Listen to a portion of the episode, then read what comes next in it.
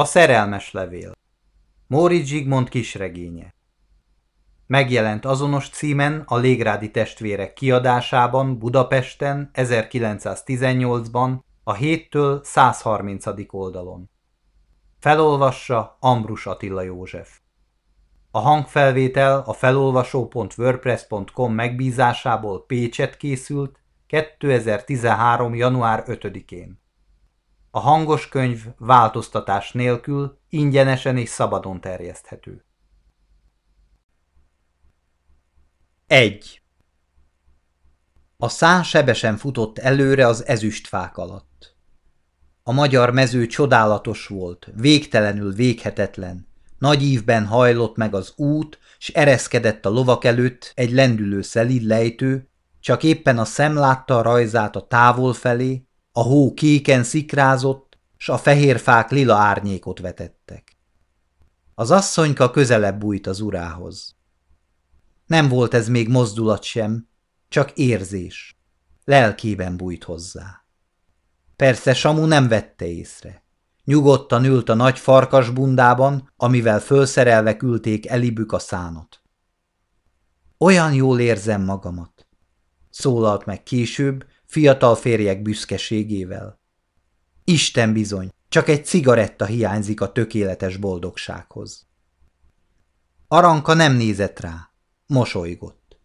Neki Isten bizony semmi se hiányzott, szinte bosszantotta, hogy Samunak még cigaretta is kell ehhez a paradicsomi boldogsághoz. A nap valahol fellegek fölött volt, de mintha a távolt megaranyozta volna. Ők opálszínű fényben futottak előre. Az útmenti akácfák tündéri ezüstjén túl a szántóföldek egyenletes síkja terült el, nagy távolban patai tanyák, a közelben egy-egy szállongó fekete varjú. Párolgott, sugárzott a hómezőkön a természet tündéri nyugalma, amint hó alatt szunnyadt az élet, az ígéretes jövőnyári vetés. A fiatalasszony imádságos szívvel, begubózva, a boldogság becsületességébe bonyálva ült a szánpuha ülésén. Olyan jól melege volt a bundákban, lábzsákokban, a friss levegő oly kellemesen csípte ki az arcélét. Most először jön haza a szülőföldre az esküvője óta. Ja Istenem, de jó, de jó így jönni haza asszonyfővel, Jaj, de rossz volna még mindig itthon élni a kis földszintes kúriában özvegy anyjával, szegény lánynak svárni és egyre csak arra gondolni, hogy vajon elviszi-e, aki elvitte a csókját, a zongora mögötti sarokban elárult boldog vallomását, a fiú, aki úgy repked a világban, mint a madár. Vékony piros ajka zártan takarja a belső érzéseket, s barna szeme alig nyílik ki a világra, olyan bágyat, olyan boldog, olyan nedves. Én bizony rágyújtok, szólalt meg egyszerre határozottan Samu. Mindjárt hozzá is fogott a két keze a nagy bunda belsejében dolgozni, mint a bányász a föld mélyében. Szétzilálta a meleg szőröket, s kikotorta erős munkával a belső zsebből az ezüst szivartárcát. Aranka csak mosolygott, nem mozdult, mosolygott. Bágyat volt, mint egy szerelmes macska. Ült, bekuporodva, ellankadva, elalélva. A nagy mezők szépek voltak, az ég hihetetlenül tágas és derült, s olyan nagy, oly rettentően nagy volt minden, mint az ő nagy, nagy, mértéktelenül nagy boldogsága. Akkor eszmélt fel, mikor szivarfüst csapódott az arcába. Mosolyogva nézett oda Samura, ennek csak a nagy óra látszott, pirosló, nagy Mátyás király orras, alatta a hegyke, fehér cigarett. Samu észrevette, hogy feleségecskéje ránéz. Oda pillantott, hirtelen szerette volna áttölelni, de nem volt karja az írtó nagy eszkimó bundában, hát rádölt, mint a szénabogja, ráborult, mint a fűz a patakra, füstjével legyezte, úgy nevetett a szemébe vidám szerelmesen. No, hogy van báránykám? Jól? Nincs semmi baja? Nem fázik? Nem fúj be? Na jól van akkor, egy óra múlva ott leszünk Gedi bácsiéknál. Aztán megint csak a rohanó lovak patkósupogása hallatszott, A pára is látszott, ami csak úgy dőlt a tüzes paripákról. A kocsis egészen dérbe volt burkolózva, s olyan furcsa volt az egyenletes rohanás át a hómezőkön, a tiszta levegőben, a nagy csöndességen, át a boldogság édes vidékén, még egyszer haza, még egyszer farsang, három hónapos asszony. Kettő. A nagyház tömve volt emberekkel, mint a szétlettek volna válogatva. Aranka egyszerre ráeszmélt, mennyire magára maradt. A lányok között volt, a kerti szobában. Itt voltak a barátnői, Sárika, Julcsa, Erzsike, mind-mind, mint ezelőtt három-négy hónappal, mikor még ő is lány volt köztük itt. S mégis annyira magában volt, annyira elhagyatott, valamennyien becézték, annyi figyelemmel, irítséggel, örömmel vették körül, de hogy ünnepelték, s mégis teljesen magános árva volt. Samut leszakították róla, mint ahogy levették a bundát, elszedték a fejkötőt, a kendőket, a kesztyüket, úgy vitték el tőle az urát. Látta, hogy ez a világ rendje. Hiszen hamar felfogta, hamar beletalálta magát, nem is volt neki szokatlan, s mégis olyan megfoghatatlan, oly érthetetlen volt. Miért nincs itten vele Samu? Ezt sose hitte volna. Már egy órája, már kettő, és nincs itt Samu. Ott van a másik, a harmadik, a tizedik szobában. Ott van az urak közt, s politizál, vagy iszik, vagy kártyázik, vagy Isten tudja hol, s mit csinál, nincs itt. Arankának folyton az ajtón a szeme, s egyre azt lesi, mikor toppan már be. A lányok körülte hamar eluralkodtak az ő szótlanságán, s ő volt az egyetlen téma. Folyton róla, az ő kis dolgairól beszéltek. S neki ki kellett válogatni a kis emeleti lakást, a városi kis fészket, s olyan büszke volt a két kicsi szobára, olyan naív volt, olyan ártatlan. Elmondta. Nem gondolt rá, mit gondolnak ezek. Ő meg volt elégedve az élettel, boldogsága volt minden tartalma, s olyan idegenül hallgatta a lányok sikongó nevetéseit.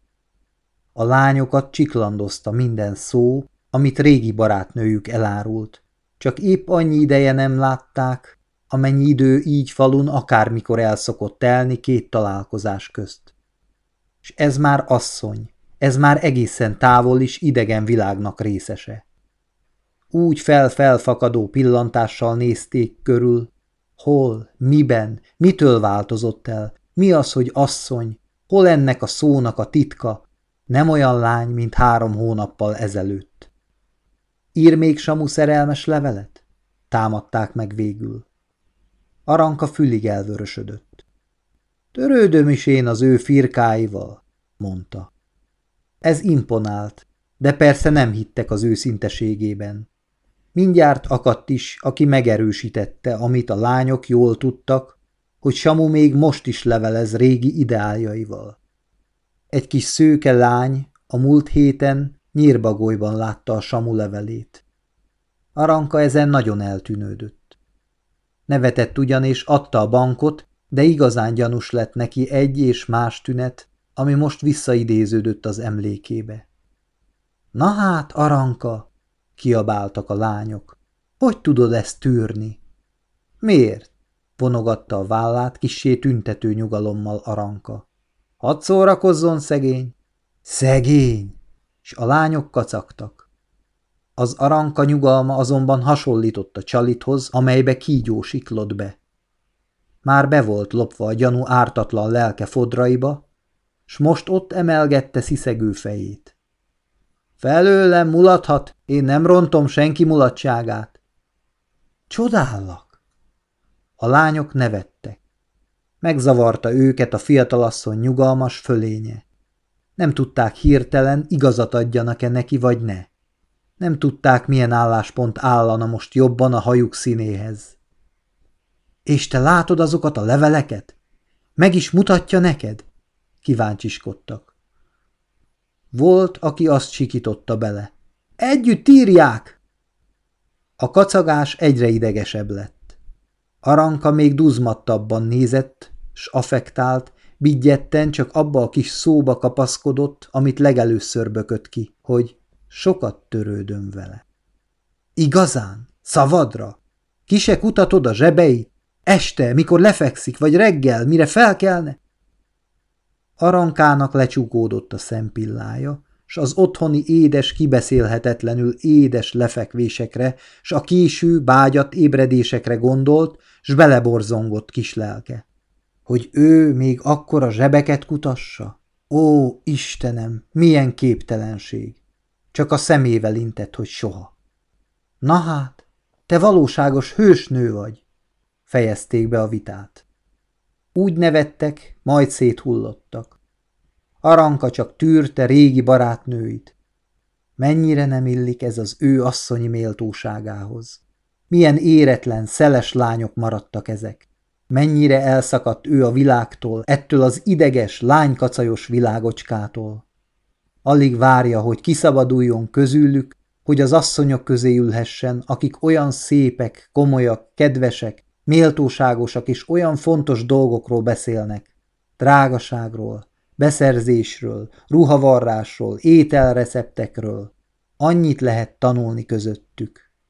Ah, ezek a lányok a fitri-futri eszükkel. Már unalmas volt, hogy még mindig csak ezt faggatják belőle, hogy igazán egy levelét se olvastad? Nem akartad? Előtted volt, és nem olvastad el? Hosszú levelek? Igaz, rossz az írása, rossz olvasni, de mégis a máshoz írt leveleket? Hát ez nagyon furcsa. Arankát egyre jobban nyugtalanította az íróasztal baloldali fiókja, ahol egyszer olyan női írásokat látott, se Samu nagy sárga bőrtárcája, amelyben valami furcsa papírok szoktak lappangani, de hát ő a jól lakott ember unalmával tolta ezeket a kis históriákat. Hát hogy lehet az, olyan gazdag ebéd után még kocsmába járni, rossz kosztra?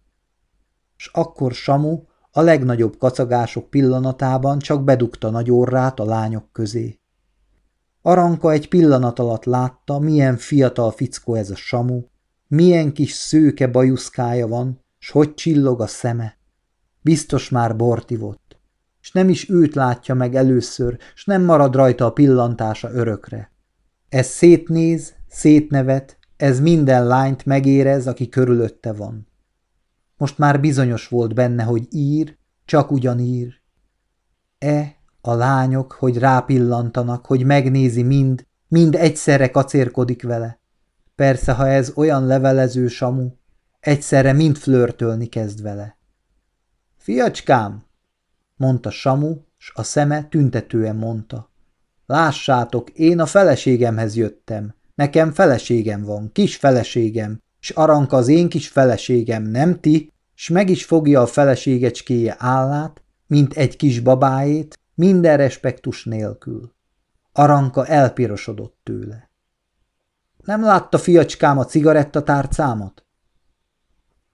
Aranka lángpiros lett, érezte a tisztelet híját, s az ő pirossága átterjedt a Samu arcára, s látta, hogy Samu röstelli, hogy pirul, szinte borús érte, s a lányok nevetnek, kinevetik őket. Sokat törődöm a maga tárcájával, mondta Aranka, s a szemét elfordította Samuról.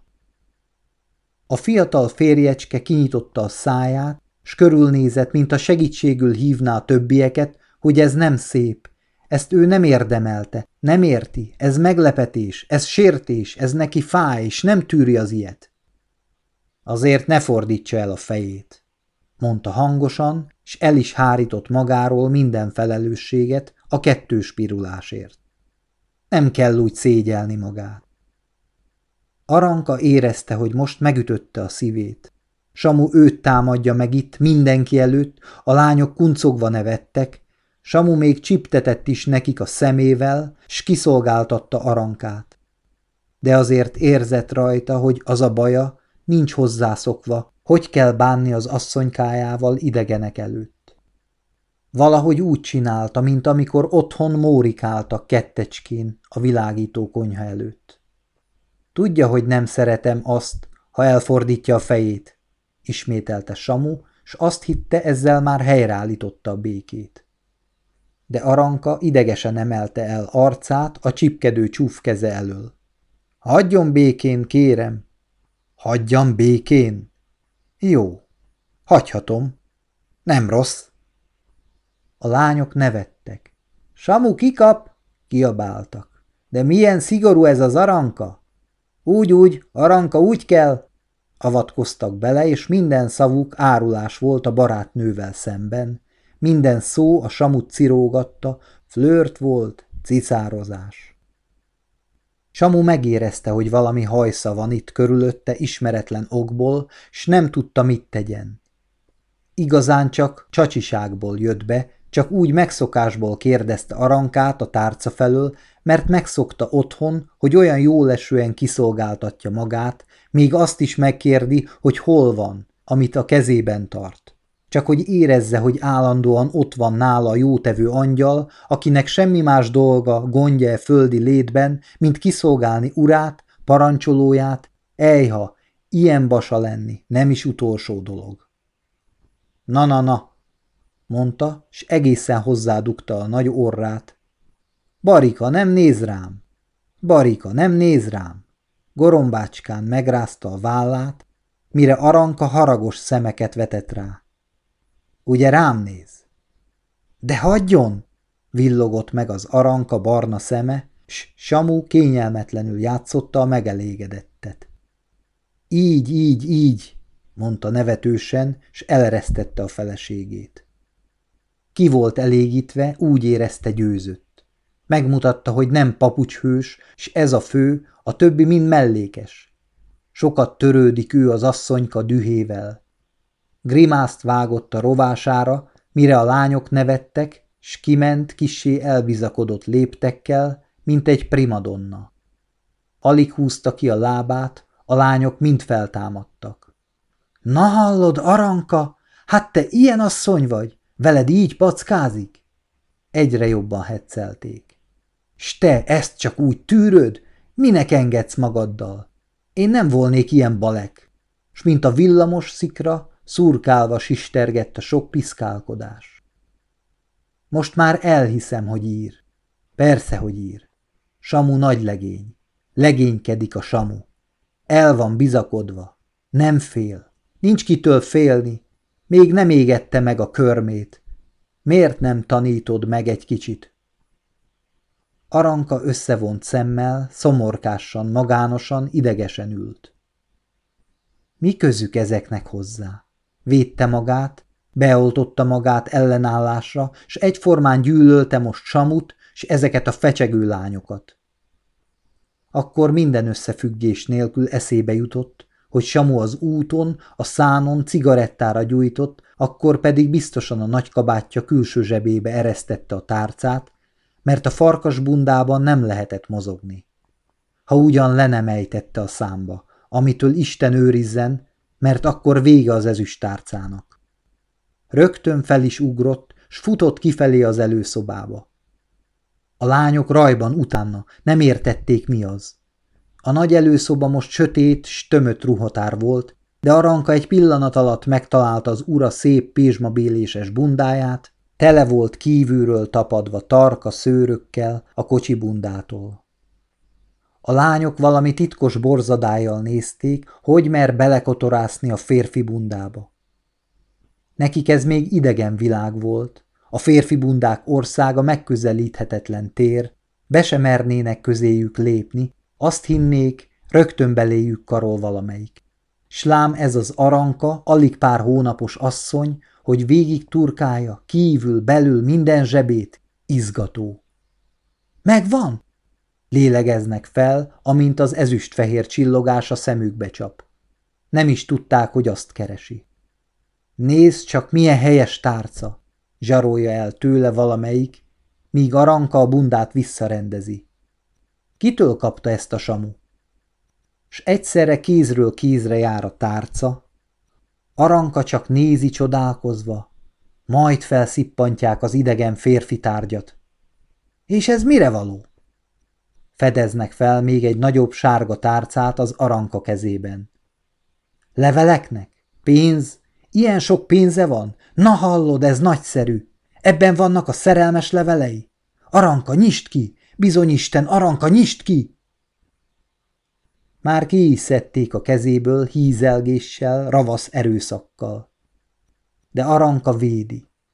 Féltve védi, féltve védi. Isten bizony arany, nincs benned semmi vér. S addig, míg csak bele nem kukkannak. S csak ugyan ott van a levél, zárt, rózsaszínű kis levél. A samu keszekusza betűivel címezve. Nagyságos Jasuh Masa urileánynak, eperjes. Visítva és sikongatva zsizsegnek fölötte. A megcímzett és leragasztott és felbélyegzett, s még el nem küldött levélke fölött. 3. Samu erőszakkal iszik. Szó sincs róla, hogy olyan rettentően ízlenék neki a bor, mint ahogy mutatja, de hát a tekintélykedvért csak iszik az ember. Mondhatni, hogy nem érzi jól magát. Nagy könnyelműség volt ez tőle, hogy lejött farsangra. Persze ő azt hitte, hogy parádézni fog, s le akarta aratni a dicsőséget. Meg akarta mutatni a cimboráknak, hogy egy-kettőre milyen úr lett belőle, komoly ember, akinek hivatala van, házassága van, révbe a szava számít, szóval 26 éves fővel élvezni akarta azt a tisztességet, amit más 30-35 éves korára szokott elérni. És most a legnagyobb zavarban van a kollégái régi diákpajtásai előtt. Isten tudja, szinte szégyelli magát a házasságáért, mintha nem volna valahogy komoly ez az egész. Csak idegeskedik hát, s tüntetően hivatalos arcokat vág. Úgy veszi észre, hogy a komoly öreg urak nem veszik be maguk közé. Utóvégre miért is vegyék? Béla bácsi takarékpénztári igazgató, s ő micsoda? Meg sem meri mondani.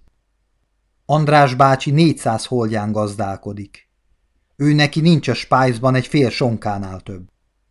Ezek a bácsik mind régi meglett emberek. Ő csak annyiban hasonlít hozzájuk, hogy felesége van. Hogy mosolyognak, ha ránéznek, hogy veregetik a vállát, milyen felülről s gyerekbecéző módon bólogatnak reá. Nem érzi jól magát közöttük. Azt találta mondani, hogy a feleségem majdnem rosszul lett a vonaton, olyan füllet volt a levegő az utasoktól. Fülig vörösödött, mert az öregek keresztül néztek rajta. No hát, ezek a rosszul létek fiatal menyecskéknél, mosolygott Márton bácsi. Nem is olyan nagy baj az. Egészséges betegség lesz az. Ő hebeget, s valamiképpen szerette volna tudtukra adni, hogy szó sincs arról. Egyáltalán szó sincs, sokkal okosabb ember ő annál. Míg meg nincs a kellő alapja az életnek, addig nem szabad megterhelni a büdzsét, hogy finoman fejezzük ki magunkat. De mikor ezt így kikottyantotta, akkor még jobban nevettek a bácsik, s a fejüket csóválták. Nézd csak a kis kakast! Milyen okosak ezek a mai csirkék! Pironkodva kellett elkotródnia, s úgy érezte, hogy most már befellegzett az egész időre. Ezt a hibát soha ki nem fogja köszörülni. Teringettét, most befűtött magának, még öregkorában is el fogják neki emlegetni a büdzsét, hogy finoman fejezzük ki magunkat.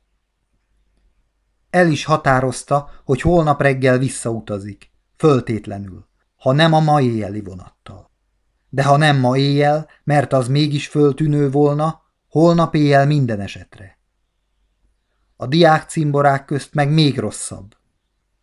Ezek úgy affektáltak, hogy folyton ökölbe volt a keze. Nagy merészség volt, barátom, mondta Géza, s Lajoska tódította. Kurázsi kellett hozzá. Férfias tett volt minden esetre, állapította meg elemér. Ez az igazi házasság. Fiatalon találni meg az embernek azt, akit az Isten élettársául rendelt. Mit ér az, mikor kihűltek a szív érzelmei? mondta Parragjóska, aki a legcinikusabb volt valamennyiük közt. Samu csak billegett a sarkán, s hebegett, nevetgélt, igazat adott, s ivott, s folyton azon törte a fejét, melyiket volna a legbölcsebb, s legtapintatosabb dolog botrány nélkül jól felképelni. Hia, barátom! szólt kappa hangján a kis Máté Berti, s feltolja magát szokása szerint kéretlen szószólónak.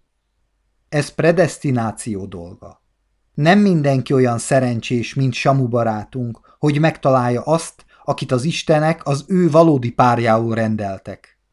Mert a nagyságos asszony valóban rendkívül bájos, szeretetre méltó mintaszerű asszony. Samu jól járt? Bizony, gratulálunk, Samukám. Mindig olyan jó orra volt neki. Jó nagy. Tudta, mit kell csinálni. Megszimatolta. Boldog vagy, barátom? Gazember volna, ha nem lenne. Hű vagy? Ez volt az a pillanat, mikor Samu fölemelte a kezét, hogy szájon vágja paragjóskát, de meglepő fordulat következett be. Megjelent az ünnepelt, mint szokás mondani, aranka jött be az urak közé. Egyszerre mindenki felé fordult. S Samu bíborvörös arccal nézett rémülten a feleségére, mintha kísértetet látna. Szörnyű ideges lett, s elébe ment. Akar valamit, báránykám? Itt a tárcája, mondta Aranka egyszerűen. Olyan természetes volt, s annyira minden póz nélkül nézett rá, hogy lefegyverezte az egész társaságot. Elmúlt a feszültség, a féltréfa, félgúny. Az asszonykából áradt a lelki nyugalom, a szelítség, egyszerűség. Csak Samu volt annyira felidegesítve, hogy nem volt képes megcsillapodni. Az igazat megvalva a tárcaügy is bántotta mert nem minden célzatosság nélkül hagyta ő a nagy kabátban a tárcát. Valahogy röstelte a házi töltésű cigaretteket, s nem akarta itt fitoktatni a fiúk előtt, mert igaz ugyan, hogy kír van benne, purzicsánnal keverve, de hát mit fog itt izélni? Egyiptomit a felesége töltötte cigarettával kínálni vissza? Nagyszerű báránykám, mondta hangoskodva. Nagyon jól van. No nézd csak, én már megvoltam ijedve, hogy elveszett. S érezte, hogy a nagy csendben mindenki feszülten figyeli arankát. Lángba borult az arca, pedig már eddig is tüzelt. A gazemberek, vakuljanak meg, most megnézik a termetét, ruháját, a szennyes, alacsony fantáziájú népség. De mi az ördögnek búvik ki egy fiatal házas az első három hónapban a házból, s még arankát sem szíthatta érte, ő szegényke igazán nem akart jönni. Semmi íze, semmi kedve nem volt a farsangoláshoz. De persze ő fösvénységre magyarázta, s annál cudarabbul erőltette. No menjen, báránykám, csak menjen szépen a lányokhoz, térítette vissza kétségbe esetten. S mulasson, báránykám, s úgy tuszkolta kifelé, egészen magán kívül az idegességtől, hogy tovább ne kompromittálja magát, pedig érezte, hogy ezzel még jobban belezavarodik az élet hínárjába, a társaság nagy mulatságára, már sehol, se eleven nem volt. Viselje jól magát, gondoljon rám, aztán majd írjon, tette hozzá viccesen, s amint a felesége az ajtón eltűnt, azonnal visszafordult. Kissé felduzzasztotta kis helyes tokáját a rettentően gyilkosan magas gallérban, s úgy hagyta el kis hitvesét, mint a püspök a szemináristákat, amint megáldotta, már el is felejtette őket. A fiúk összenevettek s összenéztek. Hallatlan, kotyogtak. Nagy zsivány ez, nagy betyár ez a Samu. De Samu olyan elszántan s oly felbőszülten pillantott körül vérben forgó szemekkel, ha most valaki megpisszen, abból párbaj lesz. Valaki azonban olyan tapintatos volt, hogy poharat kocintott, ezen megenyhült a hangulat. Aztán a Szabó Anti utolsó szigorlatáról kezdtek beszélni. 4. Aranka azonban igen csalódottan ment vissza a lányok közé. Azért jött be, mert hiszen olyan magában volt, olyan fájdalmasan egyedül. Azelőtt igen, akkor a mamához tartozott s most szeretett volna ugyanúgy vagy sokkal jobban az uracskájához húzódni. És most mehet vissza a lányokhoz, akikhez meg már nem való. De minek is nekik a farsang? Milyen boldog tudna most lenni otthon Debrecenben, a drága, bizalmas jó kis lakásukban, mint a madár a kalickában. A körmét rágicsálta, szórakozottan, mint a gyermek, míg visszalibegett kissé fáradtan, kissé megtépve a lányok közé. És az a gonosz, az milyen jól tudja magát érezni az urak közt. Hát annak ma nincs itt a szíve? Hát talán a szívét is ott a kocsi bundában? Amint durcás arccal belépett az utolsó szobába, mert mindenfajta csak összebúvik, bárány a bárányhoz, s persze farkas a farkashoz. A lányok összebújva az asztal fölött, vihogva, s visszafolytott lélegzettel néztek valami titokzatos munkát. Aranka elsápadt, s az övéhez kapott. Csak ugyan nem volt ott a levél, odadugta az imént az ura szerelmes levelét. Nem engedte, hogy közprédára menjen az ő kis uracskájának titka, bűne, még ha olyan gazember is a drága. S nincs a levél, kicsenték a lányok, biztosan a békítő ölelgetések alatt, mert aprehendált, mikor az erőszakoskodásokon megsértődve elindult a tárcával az urához. S most felbontották, ó, hogy fajják, mint a csukák. Belerohant, bum, és elragadta a lila papírosú levélkét. A lányok sikítottak, utána szálltak. Add vissza, cicám! Na, arany! No, kérlek! No, ne legyél olyan! Még nem is olvastuk. Te olvast fel, hisz olyan az írása, mint a macska kaparás. Bizonyisten nem tudtuk elolvasni. Olvast fel, arany! No, arany! Fiam, nézd, ez a kötelességed! Minnyájunk érdeke, hogy megtudjuk, mifélék azok a jó madarak. Téged akarunk megvédeni, arany! Zsibongtak, sikongtak, s szinte kétségbe voltak esve. De Aranka egész lelkéből fel volt háborodva. Nem, s nem engedte. Nem tűrte, hogy az ura kompromittálva legyen, szolidáris volt a gazemberrel. Vele, s nem a lány cimborákkal. Jól lehet ezekkel él gyermekkora óta, avval a Svindlerrel pedig csak három hónapja. De földgyógyult az asszonyi hűsége, s házasságának legfőbb érdeke e percben, hogy az ura el a nimbuszát. Hallatlan, micsoda asszony! Ez az aranka, ez borzasztó. Még el fogja küldeni. Meglássátok, ez megteszi, ez az arany, ez elküldi az ura szerelmes levelét. Nem, hogy kikaparná a szemét inkább. De hogy aranyjal nem bírtak, maguk ötletéből táplálták tovább a hetszet. Piroska, aki legjobban föl volt izgatva, mintha csak személyes érdeke fűződnék a levélhez, hallatlan kacagások közt kiáltotta. Te, én mondok egy jót, lányok, én mondok egy jót. Írjunk helyette másik levelet. Nagyszerű, kedves masinka, kedves mismasinka.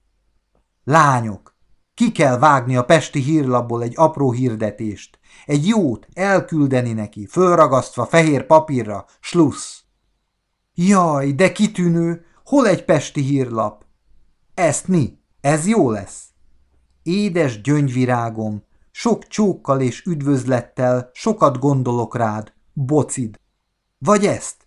Keresztény, gyáros fiatalember két millió saját vagyonnal nősülne. Na hallod, ezt megtartjuk magunknak? Hát akkor ezt. Varrónők azonnal felvétetnek. Vagy ezt. Eladó 44-es új bagaracsizma. 44-es igaz. Már majd meghaltak a nevetéstől, észre sem vették, Aranka mikor szökött meg tőlük, s elbújt a kis kamrába, az ajtót magára zárta a nagy faretesszel. Smohón nekiesett a macska kaparásnak. Kedves masinka, a maga nyolc oldalas levelére, nem lévén időm, csupán nyolc sorban válaszolok, már megbocsát, ha ugyan célszerűnek látja megbocsátani. Különben is ezt a rövidséget nem kell úgy venni, mint sértést. majdnem azt írtam, sertvést. Pardon, lássa, az én régi kedélyességemet megőriztem a sors csapásainak dacára. Nem de? Ó, a pimasz! Tehát visszatérve az el sem kezdett sajnos témára. Ha csak barátságot parancsol, abban én milliárdos vagyok. Egy ellel. Észre sem veszem, hogy valakit megajándékozok egy pár meleg készorítással. Hmm, hmm. Mivel pedig magácska csak egy, mond egy, két gével, számmal egy. Készorítást parancsol, tehát rendelkezésére állok, és ha csak tűz kell, én nagyon tüzes vagyok. No. Tehát rendelkezésére bocsátom a jobb, avagy bal kezemet, vagy mancsomat, ha megengedi. Tehát készcsók, ha megengedi, ha megengedi csek, csókjasa, csókjasa, pá, pá, pá, samu. Arankának égett az arca, s nagyon-nagyon szégyelte magát ezért a levélért. Még sokkal jobban szégyelte magát, mint amennyire meg volt ijedve. Ó, mikor hozzájöttek ilyenféle levelecskék, milyen boldog volt ezektől a fura kis viccektől. Azt hitte, hogy ő érti, hogy csak neki kedves az ilyen. Samunak az eféle kis butikasága úgy nézett rá, mint egy drága jó kisfiúra, az ő kis csacsikájára, s most egy percig a hideg rázta. Most, hogy eltaszította őt, a magára hagyottat, hogy lerázta, kirázta az életből erre a napra, hogy fogja ezt jóvá tenni? S ezt, ezt a levelet. Felgyűrődött a kis szája széle, pityergősre, keservesre, a szeme tele lett könnyel, s nem is hallotta, a lányok hogy dörömbölnek a nehéz tölgyfajtón apró ökleikkel. Arany, arany, aranka! Nyisd ki az ajtót! Agyon gyilkolja magát odaben? Agyon ne sírd magad! Meg nem érgezd magad! Avval a levéllel! Aranka lecsillapodott. Szegény ember, így kompromittálja magát, mondta magában. Milyen szerencse, hogy elkergetett onnan, nem volt idejük ezeknek kisilabizálni. Megtörülte a szemét, az arcát, s a dolog komoly részére gondolt. Gúnyosan mosolygott, s kivette a kis tárcáját, abból a parányi, aranyvágású kis naptárt. Abban volt néhány lap tiszta papír. Hisz még csak február. Elkezdte teleírni. Pá, pá, pá. Fogta, kitépte a lapocskát, s belerakta a megcímzett kis borítékba. Le is ragasztotta. Hanem a Samu eredeti levelét, azt igen, azt eltette, s nem is az övébe, hogy még egyszer kicsenhessék, hanem egy sokkal biztosabb, s jobb helyre. Addig hiába dörömbőztek a lányok, míg készen nem lett. Akkor a legnagyobb lelki nyugalommal ajtót nyitott. Jesszusom, hát még élsz? Már azt hittük, a szita helyén lógsz. De hogy ki van sírva a szeme? Leragasztotta. Megőrült ez az asszony, nézzétek! De legalább mást írtál helyette? Így görbülj meg! Esküdj meg! A kismenyecske csalafintán mosolygott, s bemenekült a lányok közül az asszonyok szobájába. Oda senki sem merte követni, ott voltak a mamák. Ők ott nem érezték jól még magukat. Olyan csodálkozva néztek be később arankához, hogy megváltozott, de tényleg, hogy meg tud ülni az asszonyok között, és hogy figyel a puncstorta készítésének titkára s a szeméből semmit se lehet kiolvasni. Na hát, ez a lány, ez egész asszony lett. 5. A vasúti kocsiban már néhányan aludtak az olajsárga plüss fotelekben, s kellemetlenül verte fel őket a beszálló fiatal pár. Egyik sarokban egy fekete sejemsapkás idősebb úr ült, ez nagyon bosszús lett, mert este még azt hitte, egyedül fog aludni Máramaros szigettől legalább szolnokig, s már négyen voltak vele, úgyhogy ki sem lehetett nyújtóznia. Most megdörzsölte a szemét, s egyet gondolt, helyet adott a fiatal párnak, átült egy másik ülésre, hogy ezek ketten kaphassanak fél díványt. Samunak még a fején volt nagy szörme sapkája, szalutálva köszönte meg, aztán példátlan figyelmességgel becézte a feleségét, mint egy ölbeli babát. Burkolozzon be, báránykám! Suttogta egyre, mert kevéssé volt fűtve a szakasz.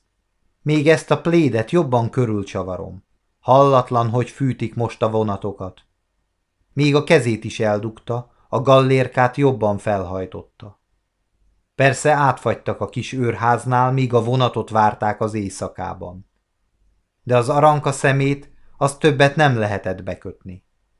Hogy hitt ennek a hízelgésnek még csak tegnap előtt is, amikor jöttek?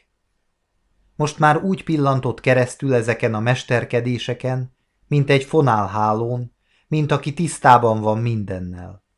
Éppen így becézné masát is, piroskát is, akárkit csak nő legyen. Tiszta véletlenség, hogy ő van mellette. Folyton a szem előtt vannak a keszekusza betűk, legalább írni megtanulhatott volna a sok szerelmes levél írása közben. Azért csak hagyta, hadd becézze a zsivány. Inkább őt, mint mást. Hadd irigyeljék az idegenek. Az a sárga hölgy már is pukkadoz, ez a páratlan férj bemutatja magát. A szakállas úr szemben felébredt álmából, s szúrósan nézett az arcába. Aranka mosolygott magában. Meg akarja állapítani, elég csinos-e ahhoz, hogy ekkora figyelmet megérdemeljen egy férfitól. Egy kedves arcú öregnéni az ajtó sarkában mosolygott, talán fiatalkora jutott eszébe, no, hadd emlékezzék. Végre Samu is leül. Még egyszer körülnézi a pakkokat, nem potyog-e valamelyik a nyakuk közé, aztán nagyot lélegzett. Rögtön oda sündörgött hozzá. Jól van, szívecském, suttogta. Jól van, báránykám. Aranka hidegen nézett rá, csak a szemét fordította felé. Mit akar ez? Álnok. De amint a barna szeme összevillant a samu szürke szemével, ebben mély láng lobbant fel, s Aranka elpirult. Beljebb húzódott gyorsan a bundába, prémjébe, lehúnyta a szemét, s melegség kezdett áradozni a testében fölfelé. Lassan újra kinyitotta a szemét, s odalopta a pillantását a samuéba. Az még mindig olyan falánkul, éhesen merett rá, s most ő is hagyta, kiszolgáltatta magát, hisz olyan bátorságban érezte az életét, így bebugyolálva, ennyi ember között, de kimondhatatlan édes gyönyörűség hatotta át meg át, szinte elalélt bele. A szája elbágyadt, picikét megnyillott, mint a bimbó, ha fesleni kezd a napon. Hátraejtette a fejét, egészen kélyesen, kimerült érzéssel, nagyon jó emellett a gazember mellett élni. Mégis nagyon jó. Na, most aztán csúcsuljon el, szívecském, el fog szépen aludni, báránykám. Pihenni fog Debrecenig. Háromkor ott leszünk, csak el ne aludjunk. Majd szólok a kalauznak, de én különben úgysem aludnék el. Hogy tud suttogni, egy szót sem érteni abból, amit mond, de hogy tud suttogni a hangja, úgy birizgálja az asszonyi testet. Ó, gazember, gazember, ugyanígy suttognál masának, mindnek. Félre billenve hagyta a fejét, s olyan erőtelen, úgy elfogyott belőle minden élet, mintha meg volna halva. A vonat dürrögése az idegeit csapkodja, a gyönge rázás ringatja, szája lecsukódik, Szeme lecsukódik, kimondhatatlan bágyadság lepi el, elfúl, belefúl az álom csöndes vizeibe. Mikor felébredt, a vonat megállott. Régen alszom, kérdi. Tessék, báránykám, parancsol? Búvik hozzá Samu. Régen alszom? Öt perce. Még csak egy megállót jöttünk. Nem érti. Öt perce. Azt hitte megvirratt. A szeme ráakadt egy fiatal lány szemére, amely mintha itt járt volna tolvajkodva. Ijedten fut utána. Eddig észre sem vette, hogy fiatal lány ül szemben, jobbra az ablaknál, háttal a vonat irányának. Az álnok. Úgy tesz, mintha aludnék. Az álnok. Gyorsan ellenőrizve visszapillant az urára, s ez is ott járt, bizonyos, ez is annál volt vizitben a szemével. Összeszorítja a száját, előbb kitágul, aztán összehúzódik, kicsire a szeme, már zárkózik, magába vonul, gondolkodik, átadja magát a lappangó gyanúnak. Haragszik már, emészti magát. Aludjon, szívecském, aludjon, kicsikém. Jó volna, ugye? mondja magában, s elhatározza, hogy nem is fog többet aludni, semmit. Jó volna, ugye, hogy megbeszéljétek a levelezést. Nem fázik? Nem. Hosszú ideig hallgatnak. Samu észreveszi, hogy Aranka tiszta éber szemmel néz maga elé, megszólal, suttogva, nyújtózva, törötten csak szól. Az öreg doktor szeretett volna látni az este berúgva. Aranka picit, pici gúnyjal elmosolyodik. No, be is volt. Én. Egy cseppet sem. Egy kicsit. Samu elhallgatott. Jó bora van, jó kis bora van, mondta aztán eltűnődve, vita nélkül halkan. Később megszólalt. Nem éhes? mondta hirtelen. Aha, szólt magában Aranka. Hát ettől nem alszik. Megvetette érte. Ez csak ilyen ember, hiszen ettek tíz óráig, míg csak kocsira nem kellett ülni. Igen? kérdezte Samu azzal a szolgálatkészséggel, amelyik örvend, hogy akkor saját magáról is módja lesz gondoskodni. Nem, intett szigorúan. De, de nem lesz rossz valamit enni, báránykám, mondja Samu, s bölcsen, sőt tudományosan tette hozzá. Az ember az utazás izgalmában sok hőt veszít. Tudja, sok hőt. Azt étellel kell pótolni. Ennénk valamit? Már látta, ezzel bírni nem lehet. Ott van a kis táskában, szólt hűvösen. Samu felpattant. Csinálta ugyan, hogy nem ugrik olyan nagyon, mint egy gyermek, de már aranka keresztül lát rajta, mint az üvegen. Levette a kis táskát, kulcsal kinyitotta. Csak szét ne kotorja! Samu méltóságán alólinak találta, hogy szóval védekezzék. Hideg sültet szedett ki. Na egyen, fiacskám! Én nem eszem. Dehogy is nem eszik. Jót tesz az. Jó lesz egy kis jó falat. Nem tudok enni. Nem vagyok éhes. Samu egy pillanatig férfiasnak találta volna dacosan becsapni az egész táskát, s visszatenni a polcra, de olyan erősen kívánta a finom, vastag, sárga-piros kacsacombot, amely rávigyorgott a csomagból, hogy lemondott a férfiasság dühéről. Dacból hát nem feldobta a táskát, hanem le. Maga mellé, egyszerűen enni kezdett belőle. Nagyon jó, nagyon jó. Aranka mosolygott, titokzatosan. Két gével, mondta magában. Maga mit nevet? Rajtam nevet? Barikám, barikám, maga rajtam nevet? Tudakolt a Samu, s kényesen majszolt. Tudta, hogy ez valóban a legnagyobb mértékben nevetséges, amit ő csinál, de hát ő ezt már így szokta. Mikor diákkorában ment be a kollégiumba, mindig megette a vonaton az egész sült húst, amit egy hétre pakoltak neki. Hála Istennek, igen jó gyomra van. Sose ártott meg. De hát mit is akar ez az aranka? Nevetséges. Ő haza akarja vinni talán spórolásból, hogy ne kelljen főzni holnap, s pénzt kiadni. Ezt erőse helytelennek tartotta. Az asszonynak meg kell érezni, hogy mi kellemes az uracskájának, és azt kell tennie. Igenis, ő mindig azt vallotta, hogy amit ma megtehetsz, ne halaszt holnapra s ha ő ezt így tartja, az asszonynak kötelessége vele tartani. De lám, mégsem ízlik valahogy az evés. Úgy érzi, mintha minden kis falatot kinézne a szájából az asszonyka. Hamar bekapkodta hát, amit muszáj, s elrakta a húsokat. No nézze csak, báránykám! tett még egy utolsó kísérletet. Itt a java. Egy jó kis püspök falat. Ez lesz a finom. Akarja? Aranka bosszusan nézett rá, mire Samu csak ugyan restelkedve sietett elrakni a holmit. Legalább egy kis süteményt. Nézze csak, finom kis piskóta tészta. Ez nagyon jó lesz. Amália néni jó gazdasszony. Nagyon jó.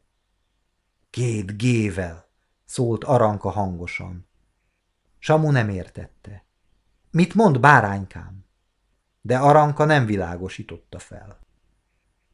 Erre Samu nyilván azt hitte, hogy mégis valamivel tartozik neki, fogott egy kis cukros kiflit, kivette, s a felesége ölébe tette.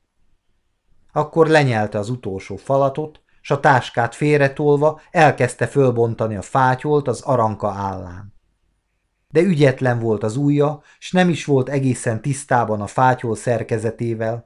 Azt hitte, az itt van megkötve, pedig hát tágan maradt a fátyol, s Arank az állacskája alatt csak éppen becsavarta egy kicsit. Samu már csak nem eltépte a pókháló holmit, hogy milyen lehetetlen izékbe vannak pakolva a nők. De mit akar? Muszáj enni egy falatkát. Aranka kissé mosolygott. Ezzel teszik jóvá a jófélék a nagy hűtlenséget. Ismerjük. Csak nem gondolja, hogy erőszakot kell alkalmaznia, hogy egyek? Kissé anyás fölényességgel mondta, mintha csak véletlen pillanaton fordulna, hogy az ölbéli babából, akit gügyögve babusgat az ura, átalakuljon a dajkáló anya, a kismamácska. Samu abba is hagyta a kis erőszakoskodást, a gyöngétség gyöngéttelenségét, de ott hagyta a patkót a felesége mufján, s gondosan elpakolva a táskát visszatette a hálóba. Aztán ott ültek egymás mellett, folyton egymásra nézve. Samu úgy néz, olyan tüntetően, olyan szerelmesen és hűséggel. Aranka jól tudja, mi ez. Most akarja pótolni négy szem közt, sőt idegenek előtt azt, hogy az egész farsangon elhanyagolta. Pedig már közelednek hazafelé, szüksége van rá. Gyáva már, fél az otthontól, a szemrehányástól, a visszatronfolástól, fél a hátulütő fától. Bezzeg nagy legény volt, mikor a fiatal urak előtt azt mondta, most menjen a dolgára, aztán majd írjon, mintha mindenki olyan levelező volna, mint őkelme. Vagy mikor Bereckiéknél rászólt, hogy a másik kanállal vegyen a tálból, és hogy el ne cseppentse a borsodót. De ki volt fordítva magából. De adta az urat, aki mindent tud a felesége rovására, mintha ő sose evett volna ezüstevő eszközzel, herendi porcelánból. Vagy mintha ő evett volna valha a rongyos. És ha evett, annál szebb. Jobb lett volna, ha az alatt komoly dolgokkal foglalkozik. Nagy lókötő ez. Sok mindenre megtanította őt ez a farsang. Köszöni is, nem kér belőle. Már fölmelegedett. A kupé is kezdett szinte forró lenni. Úgy látszik, most kezd működni a fűtőkészülék. Ki kell gombolni a bundát. Unja a mákost is kézben tartani, leoldja hát a kék fátyolát, de az be van bomolva, persze ez a vaskezű az elébb összecibálta. Leveszi egészen, s megeszi a kis patkót. Samu folyton nézi, oly kitartóan, oly odaadással, ahogy csak a kutya tudja nézni az étkező gazdáját, a jó vadászkutya csak úgy legel a szeme. Aranka már szinte kacérkodik, az a lánya sarokban repedjen meg. Oda tartja a Samu szem elé a fátyolt függönynek. Játszva, mintha el akarná a szemét takarni magáról. Ettől azonban a férjecske meghökken, s elhárítja a fátyolt. Ez sok. Bolondot azt nem. Bolondocskát nem enged magából csinálni. Az asszonyka az arcára akarja fátyolt borítani, hogy ne vessenek rajta. Látni akarlak vele, kuncog Aranka. Milyen vagy benne? No nem, elszakad, s lefogja kőmancsával, de úgy, hogy a dulakodásnak a színét is elkerülje. Rösteli a dolgot a lány előtt, aki már is nevet. No, nem illik rám, nem vagyok megborotválva. Arankának olyan lusta a feje, olyan lassan fordul benne a gondolat. Éppen ezért, hogy ne lássák a szakálladat. Tréfál, de olyan rettenetesen bágyat, mintha csókolta volna. Ha agyon volna csókolva, s oda néz a szemérmeskedő lány felé, nézd a majom, hogy elfordul, tüntet. Erre kapja, átüleli a samu nyakát, s a vállán hagyja a karját. Fehér, kesztyűtlen keze világít a villany kevés fényén. Samunak szúrás van a szemében. Persze már harmadik éjjel nem alszik. Hirtelen kiveszi kis zsebtükrét, hogy megnézze a szemét. De az utolsó pillanatban elrösteli, hogy hiúnak gondolják, s az asszony karca elé tartja a tükröt. Aranka elfordítja a fejét, úgy lóg, mint a bágyat virág, s elfordul. A tükör erőlteti. Mit lát? Mit lát benne bárányka? Csintalankodik Samu. Aranka megfogja vastag csuklóját, s visszafordítja szem elé a kicsi tükröt. Maga mit? Samu odahajlik, a fülébe súgja, nem azt, amit az asszony provokál, hogy majmot, hanem szép fiúkát, súgja. Én is szép acconkát, pityegi Aranka. Egy percig olyan jól érzi magát. Eh, ezek a férfiak, a kutyák, kutyusok, zsiványok, huncut nép, és kibontakozik, magára maradva hátradül. Akkor elteszi Samu is a tükröt, s most ődül az asszonya ölébe. Pillanatokig szomjasan érzi a hőséget, a gyenge szerelemébresztő, delejesen meleget, amely asszonya testéből árad, odaszorítja arcát az asszonyához, s ezzel jelzi mohó, édes, titkos gondolatját, s már alszik is. De a zsebében megzirren valamely papíros, s arankában felébred a bosszú, kegyetlenség villog fel. Vigyázzon, a zsebében egy feladatlan levél van, összegyűri. Samu jó ideig nem érti, mit beszél. Levél? Az. A zsebemben? Igen. Igen. Igen, igen, két gével. Arra lángvörös lesz Samu. Eszébe jut. Ó, ő ökör, hülye, még most sem adta fel azt a levelet. Kimegy az álom a szeméből, sűrösen. Maga az én zsebemben szokott kutatni? Én azt hittem, tisztességes ember zsebében nincsenek titkok. De mikor láthatta meg? Gondolkodik Samu. Milyen szerencse, hogy le van ragasztva. De nem, ez nem, ez nem megy. Az ő zsebében kutatni nem szabad. Ezt nem tűri, ennek idejében kell útját vágni, s ezért fenyítés jár. Fel is egyenesedik a felesége öléből azonnal. Megül külön a maga helyén, s jobb válla fölött a támla dudora, annak veti fejét.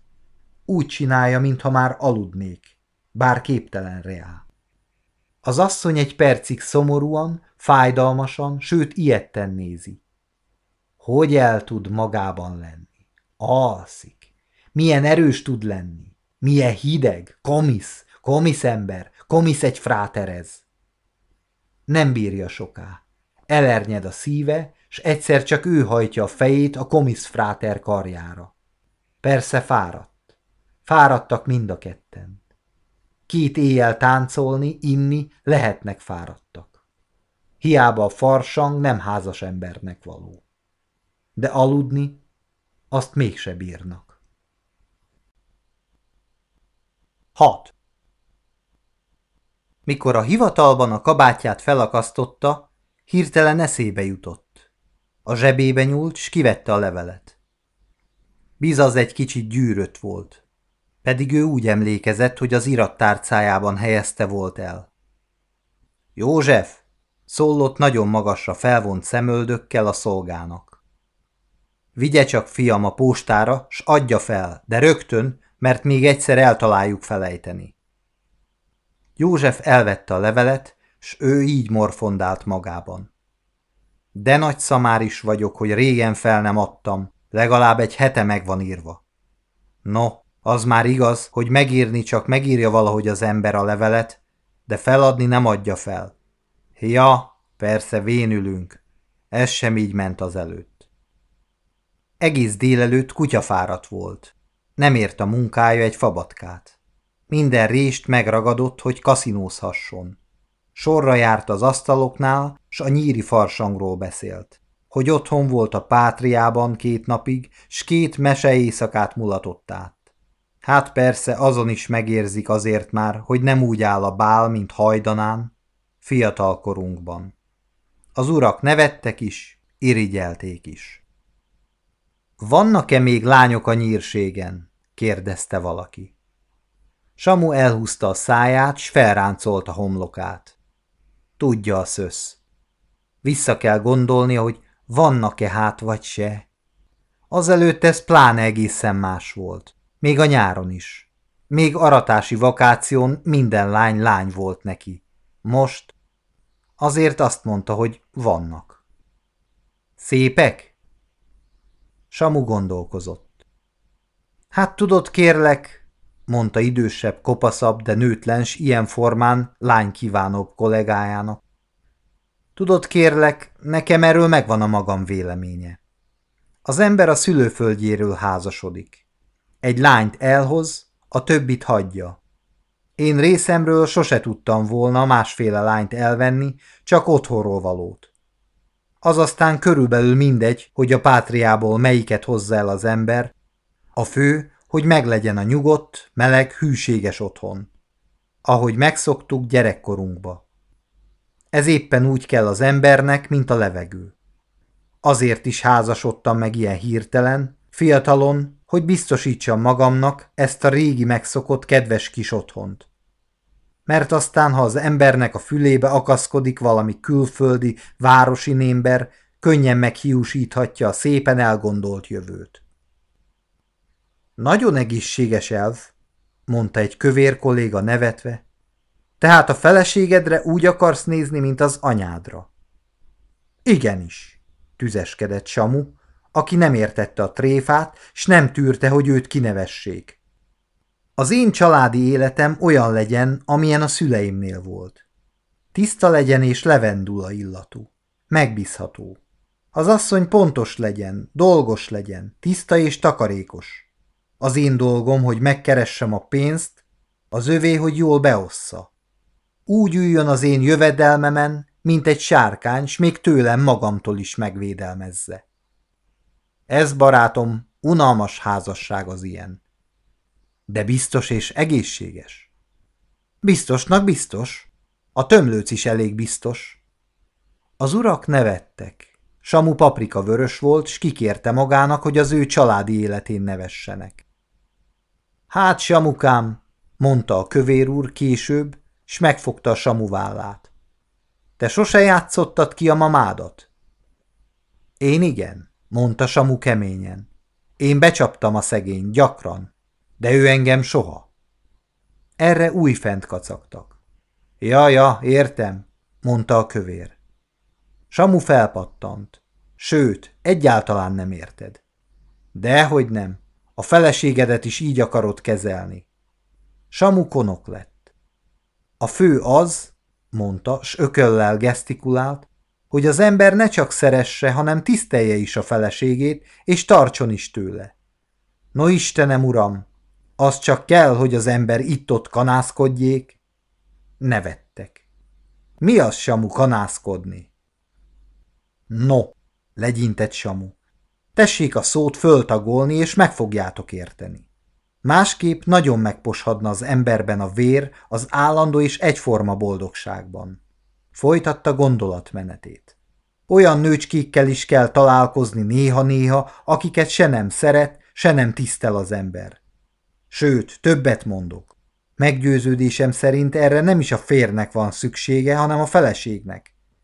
Mert honnan tudja a férj, hogy milyen nagyszerű asszony az ő icipici kis párja, ha nincsen alkalma összehasonlítani más kis nőkkel. S még egyet.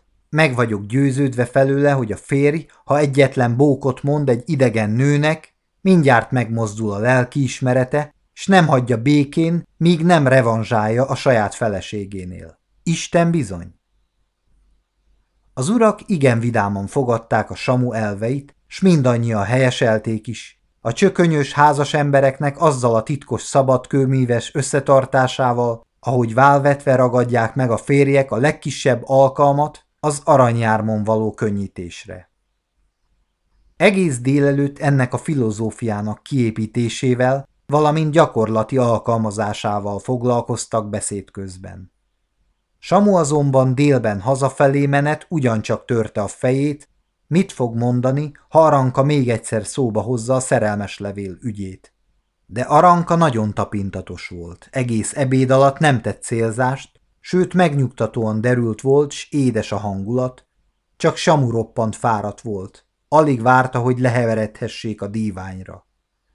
Alig tette le a fejét, már aludt is, de erőt vett a fáradtságán, s illikből hozzáfogott könyörögni feleségecskéjének, hogy üljön oda mellé, hogy ölébe hajthassa a fejét. Annyira erőltette a dolgot, hogy már majd meghalt a fáradtságtól s a türelmetlenségtől, hogy Aranka nem engedelmeskedett azonnal. Látta, hogy férfiúi tekintéje forog kockán, ha most abba hagyja a kunyerbálást, az azt jelenti majd a felesége szemében, hogy nem elég szerelmes. Emiatt a szarvasoskodás miatt aztán feltápászkodott, s letapadó szempillákkal addig járt az asszonyka után, míg az abba nem hagyta az ebéd utáni takarítást, s le nem ült neki a dívány sarkába. Samu olyan gyorsan leheveredett, mint egy kutya, elnyújtózott, s a fejét, amint letette, megfordult vele a világ, s hajóhintában érezte magát, csak úgy szédült és repült, fel kellett nyitni a szemét, hogy el ne repüljön vele a szoba. Aranka puha ujjaival a hajában turkált, s messze nézett ki az ablakon. Samu egy fél pillanatig kíváncsian nézte az arcát, amelyen valami titokzatosság volt, de aztán kizárta magából a kíváncsiságot is, hogy mielőbb alhasson. No, hát elküldte? kérdezte csendesen Aranka. Samu rémülten ébredt fel újra, s rámerett az asszonykája arcára. Aranka mosolygott, igen kicsit, s igen finoman a szája sarkában lappangott a kis mosoly. Nem tudom, mit beszél, motyogta Samu. Az asszonyka elhallgatott. A szája széle fájdalmasra, gúnyosra torzult. El bizony, mondta hangosan, s fájdalmasan simogatta a gonosz ember haját. Persze, hogy elküldte. Az volt az első dolga, hogy postára adja. Samu felpattant, felült. Már megint a zsebembe kotorászott? Dühösen felállott, a tükör elé ment, rettenetes álmos volt, de most már nem lehetett aludni. Ezt egyszer s mindenkorra elengedem, báránykám, kiáltotta idegesen. Aranka ott maradt a díványon, s gúnyosan mondta. El, nagyon kedves magától. Ő elengedi, nem is rossz. Samu szikrázó szemmel nézte a felesége puha hamvas piros arcát. Persze egész délelőtt itthon aludni, míg a férje rabigát vonja a hivatalban. Maga nagyon ravasz, kiáltotta Aranka, s felállott. De most az egyszer valaki túljárt az eszén, barátocskám. A maga levele itt van, tudja? S mellét veregette, ahol el volt rejtve, mint a legbiztosabb Wertheim szekrényben mert ezek után azt nem merhette Samu, hogy hozzányúljon, hogy csak meg is érintse. Az, amit maga a borítékban elküldött, az az én levelem volt, kedvesem. Tudja? Nem a magáé, az enyém. Azt én írtam. Én tettem valamit a borítékba, a maga levele helyett. Csipisz. Samu szédelegve hallgatta felesége beszédét, annyira kábult volt a fáradtságtól és álmosságtól, azt hitte, talán valami lázálom lepte meg. Na, hadd lássuk, hogy őrizte meg a régi kedélyességét a sors durva csapásainak dacára. Milliárdos úr, egyellel írni megtanulhatott volna a sok szerelmes levél mellett. Legalább ne kompromittálná magát azzal, hogy az egyet két gével írja. Na, mit áll itt, mint egy fél halott? Ha csak tűz kell, maga nagyon tüzes, tessék tüzelni, én megengedi csekelem. Csókjasa, csókjasa, no, pá, pá, pá. Egészen olyan volt, mint egy kis kakadú, amely értelmetlen szókat vartyog, s Samu úgy nézte, ő még sose látta ezt az asszonyt. Ez egy új asszony. Ő most egy új feleséget hozott magával a régi bundában? Míg át nem gondolja a dolgot, nem ismert érdemleges vitába bocsátkozni. Sietve felült a magas lóra, s így ereszkedett le a kis fúriához. Maga egy féltékeny csacsi. Egy nagy csacsi. És én magát meg fogom büntetni a féltékenységért. Mert ezt nem tűröm, tudja, ezt nem. És egészen úgy csinálta, mint egy komoly és jellemes férfiú, aki tanári magasságból nézi az életet. Ezt nem tűröm, ismételte Stentori hangon, hogy a házamból pokol legyen.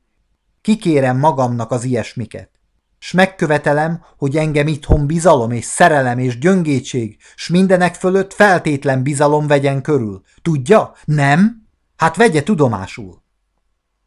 Ezzel fogta a kabátját, fejébe nyomta a kalapját, s mint komoly és jellemes férfiak szoktak Szókratész óta, ha az asszony pattog, ment a kávéházba. 7. Úgy rohant el hazúról, az arca tüzelt, a szíve erősen vert, borzasztó izgatott volt. Az aranka alattomos támadása végképp kihozta a sodrából, s meg is volt rémülve, nem tudta most mit csináljon. Legalább annyi esze lett volna, hogy azt vágja az asszonyka szemébe kacagva, hogy az a levél? Hol van az már? Az a levél? S bizonyos célzást lehetett volna tenni, hogy hol is van. Szemétládában. Vagy annál is lejjebb. Most már nincs más hátra, vissza kell kapni a levelet. Berohant a Hungáriába, leült egy márványasztal mellé, s ceruzát, papírt keresett elő. A következő táviratot fogalmazta. Jasuc Masa, uri leány. Eperjes. Mai postával küldött levelemet felbontatlanul azonnal visszakérem, poste restante. Samu. No megállj, fenyegette magában a rankát. No megállj, s már kacagott magában.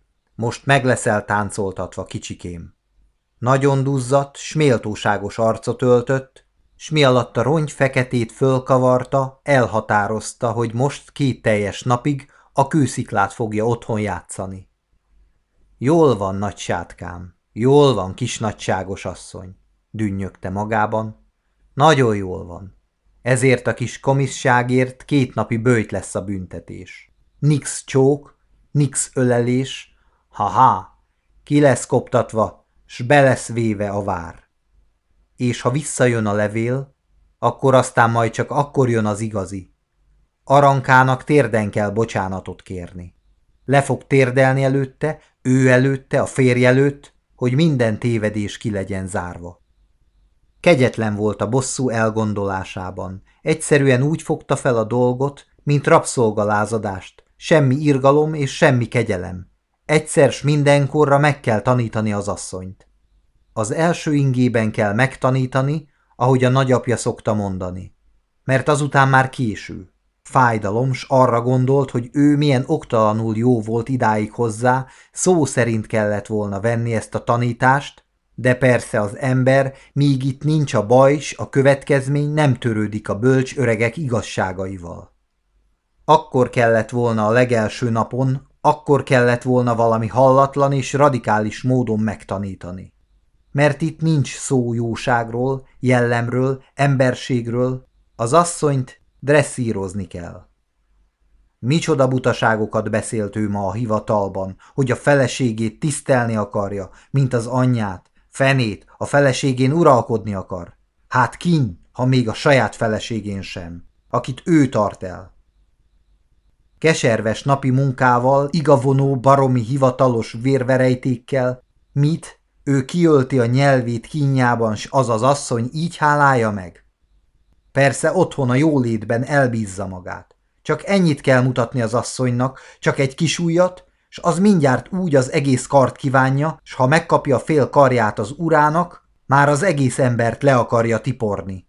De nem, asszonyom, meg fogja tanulni, hogy két Isten van a világon. Az egyik odafenn az égben, a másik idelen, a férje. Nem szabott határt a dühöngésének, nagyon jól esett, szinte kielégült magában, ahogy a feleségét efféle gondolatokkal képzeletben megbüntette. Fizetett, s elment a kávéházból, mert félt, hogy még ismerős talál betoppanni. Nem képes az ember arra, hogy mikor így föl van hevülve alakoskodjék. A nők azok igen. Számtalanszor megfigyelte, hogy a legártatlanabb lányok is tele vannak a legrafináltabb színlelő képességgel. Mikor egyszer az apa rajta kapta abban a pillanatban, hogy megcsókolta a lányát, ő lángvörös, mit láng, bíborvörös volt, a restelkedő vértódulástól, s a szemtelen kis fruska olyan vidám és pajzán és kacér volt az apjával szemben, akkor a lélek jelenléte volt, hogy maga az apa nem hitte, hogy látta, amit tényleg a tulajdon szemével látott. Akkor nagyon megtanulta, mit jelent a női színlelő képesség. Az Isten tudja, mikor kapta a kezébe, s hogy azt a fatális levelet. Egy pillantással sem árult el, hogy tud róla, sőt, milyen kedves és szemtelen volt a vonatban, hogy játszott vele, fátyollal akarta az arcát betakarni, pedig már akkor tudott a levélről. Eh, minden nő, nő. Igaza volt annak a nagybátyjának, aki azt szokta mondani, öleld meg a nőt, s rúgd ki, míg meg nem mar. És ő állat, ő tisztelni akarja a feleségét. Már kint volt az utcán, s a hivatal felé ment, mert szívesen gondolt arra, hogy ott még nem lesz benn senki, egyedül lesz vagy egy negyed órát. Hiszen az is volna a legjobb, tisztelni a feleségét. Tért vissza saját filozófiájára. Istenem, ez a szó, hogy feleség, hol vettük, hol nem, de ez a szó neki olyan szép és szent szó. A vallásról, az oltári szentségről, a szent háromságról könnyen mer profán és kihívó módon nyilatkozni, de ez a szó, hogy feleség, ennek még megvan a varázsa a lelkében. Észrevette, hogy még most is akárhogy szidja magában arankát, mindig csak arankát szidja, mint egy egyenlő rangú idegen embertársat, de abban a pillanatban, mikor ezt a szót mondja ki magában, hogy feleség, már megszűnt kíméletlen és durva lenni hozzá. Ez a szó valami szent pietással veszi körül a szeretett és gyűlölt nőt egyaránt, feleség, kis feleség, édes kis feleség. És elkezdett dünnyögni, burrogni, dürrögni magában, mint a fajtkakas a fenyvesben. Feleség, édes kis feleség. Hát te nem érzed, hogy nem vagy többé nő? Nőstény, idegen teremtés, lány, asszony, hogy szent vagy és sérthetetlen, s tiszteletet kell, hogy egyél, s így feleség vagy. Ez, ez a dühítő, hogy ezek a nők abszurdum nem képesek felfogni, hogy már ezzel, hogy a férfi ilyen vallásos kegyelettel tud reájuk gondolni, s rájuk nézni, már ezzel is mi minden sérelemért ki van fizetve, amit elvégre el tud követni a gyarló és hitvány férfi velük szemben. Hisz ő nem mentegeti magát, elismeri, hogy komisz férfi, aki tele van hibákkal és szamár kévágyjal s mindennel, ami csak tetszik, hazudik, csal, lop, ahol s ahogy lehet, de a felesége, de a házi oltára neki szent. Igenis, most is azért van ennyire felháborodva, mert az egész lelke meg van rémülve, hogy az az illatdús és tiszta és magasztos házi áldás, amely három hónap óta ott lebeg az élete fölött, az veszendőben van. Nem, ezt nem tűri el. Megköveteli, hogy az asszony minden vész és vihar között fenntartsa ezt a refugiumot, ezt a magasan az életsara fölött lebegő, szent kis fészket, ahová be lehet menekülni minden baj elől, ahol meg lehet nyugodni, ahol élni lehet, és aludni, aludni három ilyen fáradt, lumpoló nap után. A hivatalban még csak Józsi volt jelen, aki az ablakot nyitogatta. Józsi, Józsi, kérem, vigye csak hamar a postára ezt a táviratot. Józsi fogta a táviratot meg a forintot, aztán becsukta az éppen kinyitott ablakot, és elment. Samu egyszerre borzasztó zavarba jött. Észrevette, hogy Józsi olvassa a táviratot, rá akart kiáltani, hogy ne olvassa el, de nem, mert hogy akkor még jobban figyelmessé teszi a szolgát. Leültette hát a téli kabátját az asztal mellé, s kis híja, hogy nem saját magát akasztotta fel a fogasra. 8. Gondolta dolgozni fog, de rettenetesen álmos volt. Inkább hát tovább szitkozódott. Az ördög vigye el ezt, kifogtam, hogy nekem mindig ilyen átkozott pehemnek kell lenni. Ahogy leült a forró irodában, olyan tűrhetetlen álmosságot érzett, amilyet csak diákkorában ismert délutáni vallásórán, úgy június tájban. De mi a csodának fűtenek itt annyira? Kiáltott fel egész hangosan. Nem sajnálják azt a drága fát? Csak pusztítják az erdőségeket, letarolják a hegyoldalakat, a végén nem lesz a levegőben ózon. Ózondús levegő, Kárpátok, hegyek, odafenn a fenyvesek jutottak eszébe. A bártfai fürdő, smasa. Na hát, az olyan csibész szerelem volt, az nem venné tragikusan az efélét. Megcibálná, megpofozná, s megvan. De hát amit az az aranka tesz, az már sok. Most már egész biztos, hogy a tárcájában volt a levél, hogy is lett volna ő annyira ökör, hogy csak úgy a zsebébe dugja a levelet. Szóval bizonyítva van, hogy Aranka kikutatta a tárcáját. Lángvörös lett, mert szokott abban olyan dolog is lenni, ami nem való ilyen betanítatlan, szinte leányasszonyka szem elé. Abszurdum, mégis abszurdum, ez a dolog a házassági eskü legsúlyosabb megszegése. Csak ilyen álmos ne volna, az ördög vigye el ezt a hivatalt. A szempilláját vasvillával kell feltámogatni, mert leragad. A főnök szobájában van egy kis kanapé, jaj, de finom volna elnyúlni rajta. Csak egy fél órát, csak egy percet. Harminc órája nem hunyta le a szemét. Egyszerűen felállott, átment a nagy termen, s a főnök kis szobájában lefeküdt a kanapéra. Csak egy órácskát szundíthatott volna, de irigyelte. Az asszony. Ah, az az utálatos féltékenység. Ő bezzeg, otthon alhat, amennyit akar. Jó éjszakát, pá, kis aranyos. Koplalni fogsz az éjszaka.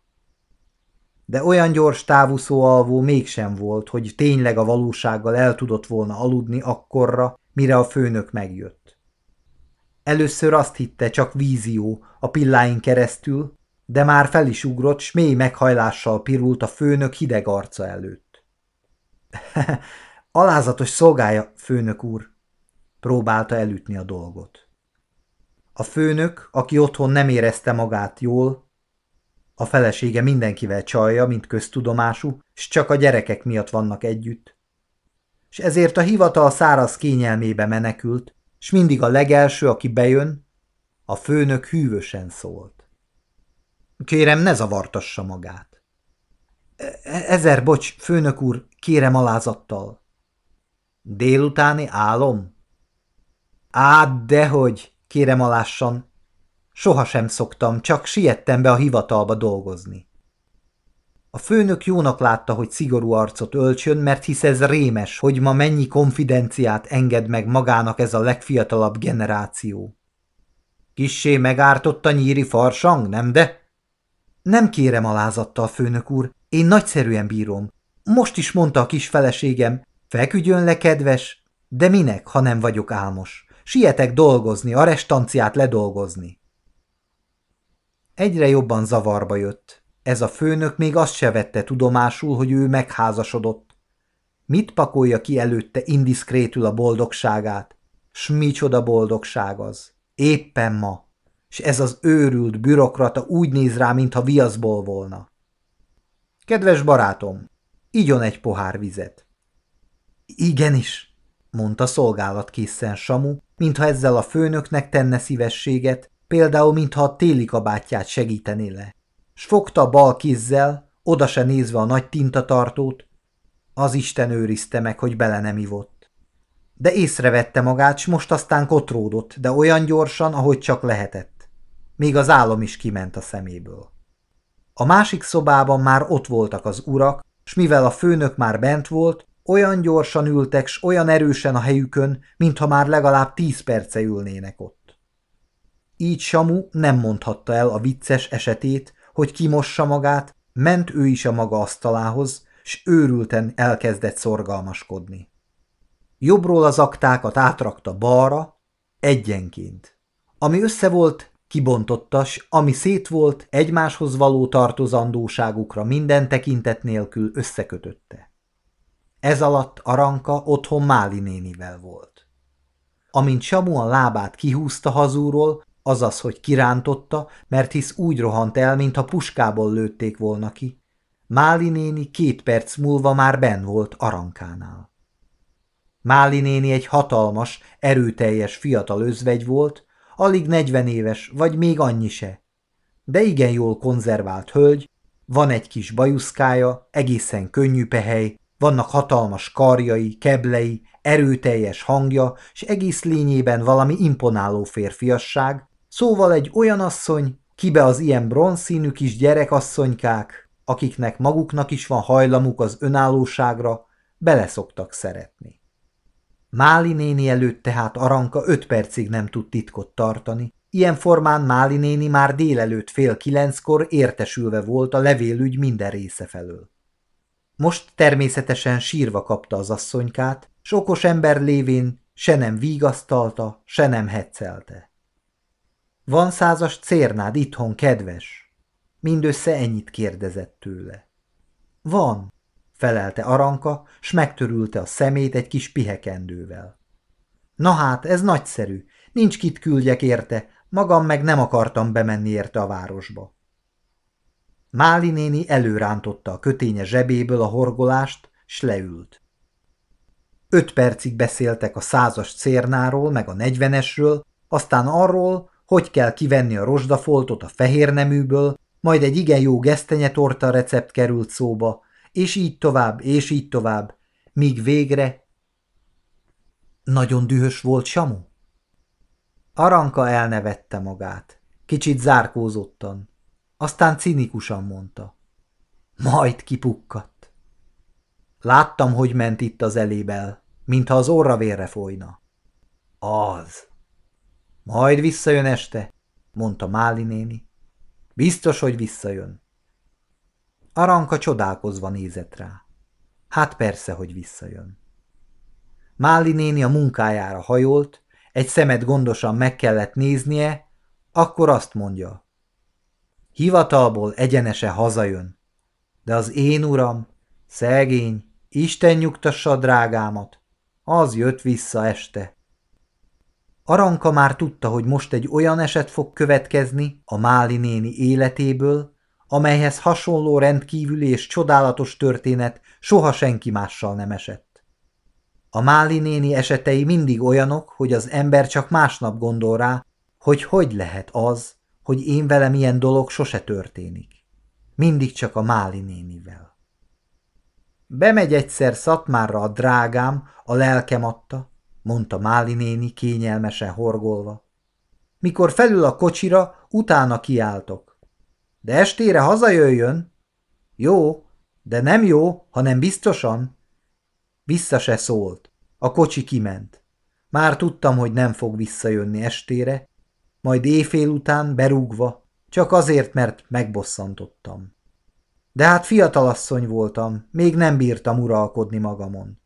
Meg azt hittem, az csak úgy megy, hogy az enyém az egész világ. Hát persze, hogy nem jött haza.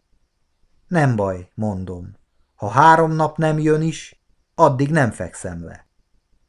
A horgoló tű megszúrta az ujját, olyan ideges lett a hangja a visszaemlékezésben.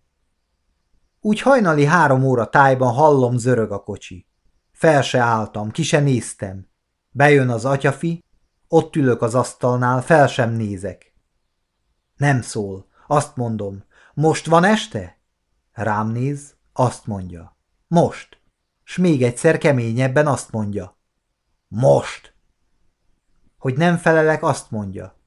Úgy van, Málika? Azt mondom. Nem, nem kedves, véletlenül nem úgy van. Azt mondja. Nem úgy van? Nem? No hát majd úgy lesz. Avval se szó, se beszéd megfordul, s kimegy. Felül a kocsiba, s hajts vissza gyurka. Ott volt három napig. Akkor már nagyon kisírtam a lelkemet is, egy percre se hunytam be a szememet, képzelheted. Elébb nagyon dühös voltam, szittam magamban, mint a bokrot. Egyszer azt mondom az öreg béresnek.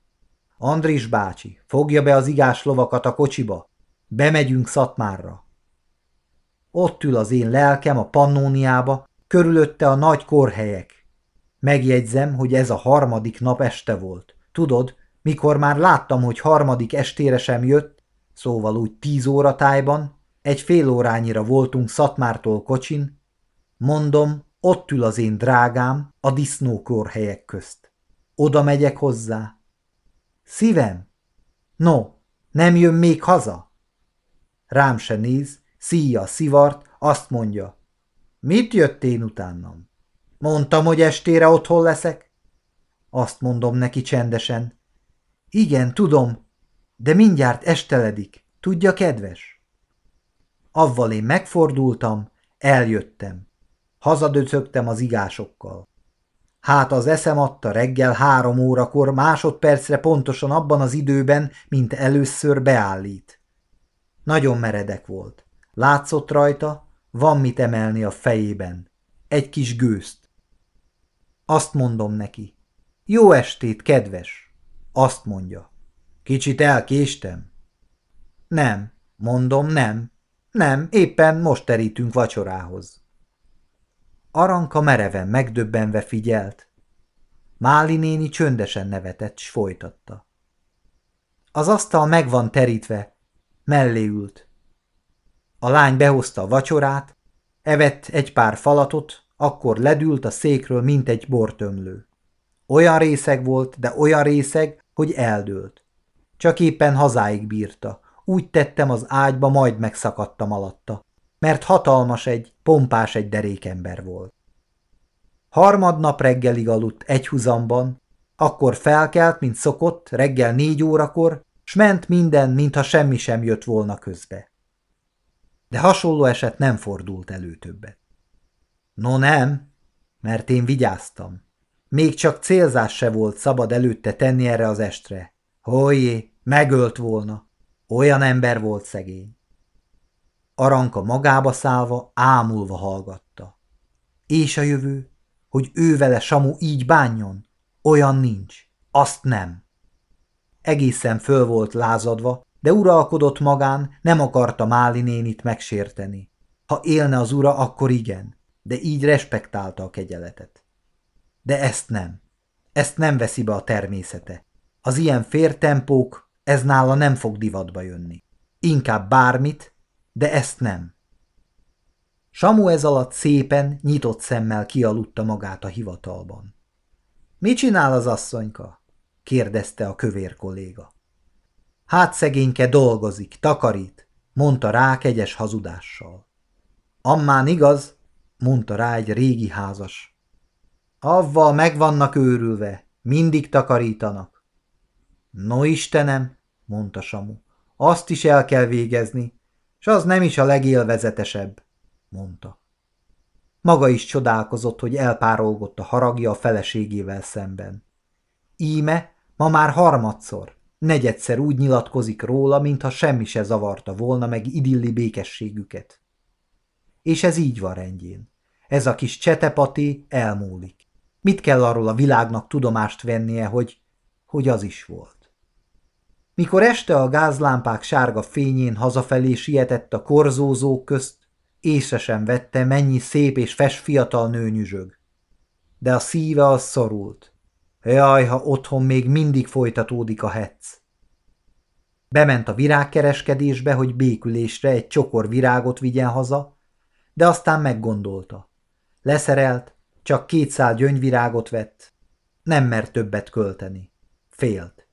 S csodálatos ez az önfegyelem úgy hatott vissza rá, mintha valami hőstettet követett volna el a felesége szent szín előtt, ha még ezért sem érdemel meg minden bűnbocsánatot, akkor nincs igazság a földön. 9. Mikor Aranka meglátta, hogy jön a folyosón Samu, gyorsan letörülte a könnyeit. Mióta elment a Máli néni, folyton sírt. A kicsi cseléd lányka nyitott ajtót Samunak. Itthon vagytok? kérdezte Samu, s csodálatos képpen egészen rémülten azt tűnt fel előtte, hogy az is lehetséges lehetne, hogy nincs otthon a drága. Ühüm? Nem volt itt senki? A nagysága itt volt. Miféle nagysága? Hát, a még mindig itt szok lenni. Ki az? Hát onna ne! Samunak eszébe jutott a Máli néni. Erre nem is gondolt. Hopp, mondta magában. Azt a vén szipírtyót ki fogom dobni. Most már egészen el volt rontva a kedve, biztosra vette, hogy a Máli néni felhetszelte ellene a feleségét.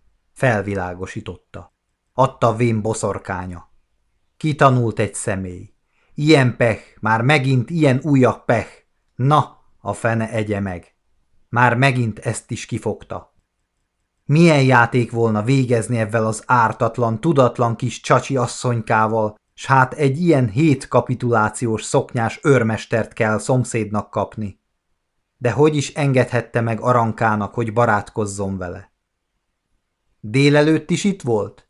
kérdezte, míg a kabátját idegesen akasztotta a szögre. Hát? Ahogy én elmentem, rögtön jött? Aha. Persze, tudhattam volna. Délután is, ahogy én kihúztam a lábam, mi? Tessen? Eredj a fenébe dolgodra, nincs dolgod, minden piszkos. A süldő lány lehúzta a nyakát, s bebújt a konyhába. Samu mindenféle ürügyet keresett, hogy minél később kelljen bemenni a szobába. A kabátja zsebéből zsebkendőt keresett ki, s fúvogatta az orrát, hogy odabent hallják, hogy nem gyávaságból marad idekin, hanem dolga van. De addig-addig muszáj volt mégis egyszer csak benyitni. Előre tartotta hát a két szál gyöngyvirágot, mint egy békezászlónak, s utána a nagy piros orrát dugta be a két ajtó közt a nyíláson. Csak úgy körbe pislantott. A nagy függő lámpa égett, mint máskor, de Aranka nem ült az asztal mellett varrogatva, kötögetve, mint máskor, hanem egészen furcsán ült az ablaknál, s nem nézett vissza. Erre ő felhúzta a szemöldökét magasra. Jól nézünk ki, mondta magában. Lábújhegyen kinyitott szájjal lépegetve, mint egy pulyka, közelítette meg a kis feleségét. Mivel az csak nem akart visszanézni rá, gyorsan odatartotta az orra alá a gyöngyvirágot. Arankát úgy ütötte meg a virágillata, mintha gyilkos merénylet történt volna ellene. Szinte fölsikoltott. Akkor visszanézett a Samu arcára, s a legnagyobb bámulattal látta, hogy Samu vigyorog, s visszafolytott lélegzettel nézi, mit szól a virághoz. Ebben a pillanatban feltűnt Aranka előtt, hogy minden férfi egyforma. Samu is azt csinálja, amit a Máli néni ura. Jön, mintha semmi sem történt volna. Egész meghalt ettől a rémülettől. Néhány pillanatig se holt, se eleven nem volt, annyira hatott rá ez a borzalmas lehetőség. Kiutasítja, kikergeti, a szemétbe dobja a virágot, szakít, most elválik tőle. De csak a pillanat ezred részéig, akkor már felülkerekedett benne az okosság, a női ösztön, a kipallérozott női bölcsesség, már ő tanult, tanult a Mári néni esetén, s valahogy egész önkéntelenül győzött benne a tudat, hogy nem szabad ezt tennie. Elvette a gyöngyvirágot, s fehér ujjai közé fogta. Aztán leejtette a kezét az ölébe, s elfordította a szemét. Samu a körülményekhez képest meg volt elégedve ezzel az első lépéssel. Úgy fogadta, mint kapitulációt. Odahajolt a felesége fölé, s megcsókolta a homlokát. Egy percenetig azt akarta, hogy most egyszerűen letérdel előtte, s az ölébe hajtja a fejét ennek a szent, ennek a mártírasszonykának, mint mikor rossz volt, bűnbocsánat ért az anyjának. De akkor maga sem tudta, hogy eszébe jutott valami korai elhatározása, amit ma délután a kávéházban fogadott, hogy az asszonyt meg kell büntetni, ki kell böjtöltetni.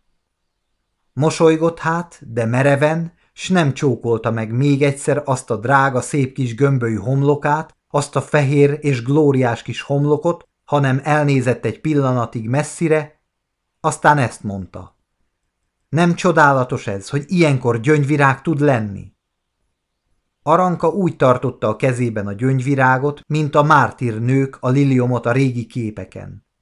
Erre a szóra végigborzongott rajta egy folytott düh, s szerette volna a gyöngyvirágot összemorzsolni. De újra csak lebírta magát, Máli nénire gondolt, nem, azt mégsem lehet tenni, hogy Samu most elmenjen három napig lumpolni a bikába, mert akkor sose látják egymást többet, mert ő nem megy utána soha, ő soha, akármi lesz is. Samu meg volt nyugodva attól, hogy Aranka nem szólt. Jobban szerette volna ugyanha szól, ha nevet, ha a nyakába ugrik, ha bocsánatot kér, bűnbánattal, meg is tudott volna neki bocsátani. Isten bizony meg. De óvatos volt. Na, na, ne legyen az ember túl követelő. Egyenlőre az is valami, ha nem szedi ki a szemét. És az illata? mondta hangosan. Szagolja csak meg, szagolja csak. Nagyszerű illata van, isteni illata. Kényszerítette, hogy Aranka megszagolja a virágot, lehajolt hozzá, megfogta a kezét, s felemelte az arca irányában. Arankában fort a dű, s ellenállott, de összeszorította a fogát, s nem lökte el a samu kezét. Nagyot lélegzett, amikor ez a goromba fráter eleresztette a kezét, a szeme könyvfátyolos volt, jaj, de ki tudott volna pakolni. Csak ne járt volna az eszében a Máli néni esete. Olyan álmos voltam egész délután, mondta Samu, s továbbment, végig billegett a szobán. Írtóztató álmos. Olyan álmos voltam, hogy a végén bementem a főnökhöz, és azt mondtam neki, na hát, kedves főnök úr, a nyíri farsang azért egy kicsit megfeküdte az idegeimet. Szavamra le tudnék heveredni erre a kanapéra, s külön napi díj mellett hajlandó volnék aludni tizenkét órát egyfolytában. Azt mondja a főnök úr. Parancsoljon, kedves barátom, tessék, tessék, ne zavartassa magát. Nem, köszönöm szépen, nem igazán, ezt nem fogadhatom el. Nagyon hálás vagyok, de nem, annyi a restancia, alássan köszönöm, főnök úr. Majd alszom az éjjel mert most csak hazamegyek egy kicsit megvacsorázom, aztán lefekszem. Hú, hogy fogok én aludni, de hogy? Nagyobb elhihetőség kedvéért mindjárt ásított is egy jót. Sétált egy kicsit, nagyon csinálta a fölényességet, nagyon adta a bankot, hogy ő mennyire önálló, zavartalan, hogy milyen nagyon rendben érzi a szénáját. Megállott a feleségecske fölött, olyan formán, mint a tanár, órán, mikor iskolai dolgozatot csinálnak, megáll, hol e fölött, hol ama fölött, s a diákokat, amint bepillant a dolgozatukba, s mindenkiben, a legjobb tanulóban is az az érzés ilyenkor, hogy a tanár szeme föltétlenül belevarázsol az írásba néhány íráshibát. Igazán csodálatos a gyöngyvirág télen. Az első szó után alig tudott valamit nyögni, mert eszébe jutott, hogy Aranka már a vonatban azt mondta, két gével. A levére gondolt. Ugyan mit írt ő abban két gével, amit csak egyel kellett volna írni? Ah, az az átkozott levél, csak azt lehetne törölni az életéből, vagy hogy éppen az a baj, hogy azt nem lehet? Biztos, hogy itt van közöttük most is az a fölösleges gé. Ejnye, ez az asszony még egy szót sem szólott, mióta itthon van. Ő folyton csak petyeg, beszél, kezd, és ez meg sem mukkan. Mit? Ez akar talán truccolni? Aranka csak ült, csak ült a helyén tovább, Samu fogta magát, leült az asztal mellett, elővette a cigarettatárcáját, és sodort egy kis cigarettet. Az persze már mind elfogyott, az emlékezetes cigaretták, amiket utána hozott Aranka az közé. Engedelmet sem kért most, mint máskor szokott, hogy szabad-e rágyújtani. Egyszerűen rágyújtott. Jól van. Ha az asszony truccol, úgy is meg lehet lenni, akkor neki viszont mindent szabad. Ha nem beszél, akkor tűr. Ha tűr, az is álláspont, azon is meg lehet valahogy maradni. Még jobb, mint ha pörölne. Hallom, vendége volt. Így a cigaretta mellől. Aranka szeme megrándult, s tovább nézte a sötét utcát, a távoli gázlángokat. S jó kiadós vendég. Reggel beül, délben el. Délben beül, este el. Aranka érezte, hogy egyre gyűl benne a hőség. Örvendek, kéterrel, hogy ilyen jó társasága van, szólt Samu. Igen? Igen. Akkor jó. Nekem csak egy célom van, hogy maga örvendjen. Igen? Igen. Akkor jó, nekem is csak ez az egy célom van, hogy örüljek. Samu mosolygott, mintha valami jelentékeny szellemességet mondott volna, de fájt neki az aranka gúnyja. Aranka fáradtan szomorú lett. Igen, ő tudja, hogy így van. Csak az az egy célja van ennek az úrnak, hogy ő maga örüljön az életének. Bejött a kis mocskos lány, s megterítette az asztalt. Tányérokat rakott fel, poharakat, kimondhatatlan lassúsággal és ügyetlenséggel. Samu nézte, mi folyik itt, nem szólt. Aranka nem is nézte, ő sem szólt, mintha betegség volna a háznál. Kivárhatatlan sokára megvolt a terítés, akkor azt mondja a lány. Nagysága, kérem, mit tálaljak? Kérdezz az urat. Samu kinyitotta a száját. Még ilyet nem hallott. A lány tétován nézett, hol egyikre, hol másikra. Samu valami ismert álszeméremből nem akarta, hogy a lány észrevegyen valamit abból, ami itt folyik. Sietett elvenni az élét ennek a jelenetnek, s tényleg átvette a parancsnokságot a süllyedő hajón. Majd azokból, amit hoztunk. Á, spórolni kell, spórolni kell, mondta ötletesen. Majd a farsangi maradékot eszegetjük. Tessen, mondta a lány. Majd én behozom, szólt Samu. Felállott, s kiment a feleséges pályzába, s elkezdett összerakni tányérre a sült kacsából néhány jó darabot. Parancsoljon, nagyságos asszony, tálalta be az asztalra kissé piszkálódva. Egész jól meg fog élni magában, mondta Aranka gondolatban, s száraz szemmel nézte az egész komédiát. Nincs is szüksége rám. Azt érezte, amit az ember csak akkor érez, azt a fájdalmat, a fölösleges ember fájdalmát. Mi szüksége is volna rám? Kellettem neki egy kicsit, tetszett neki, hogy elhoz magának, de se a szívének, se a lelkének nincsen rám szüksége. Akárki be tudja tölteni a helyemet. Minden nő. Samu viszont ez alatt azt gondolta, hogy ez mégis borzasztó, mi lett ebből a drága, kedves kis fészekből.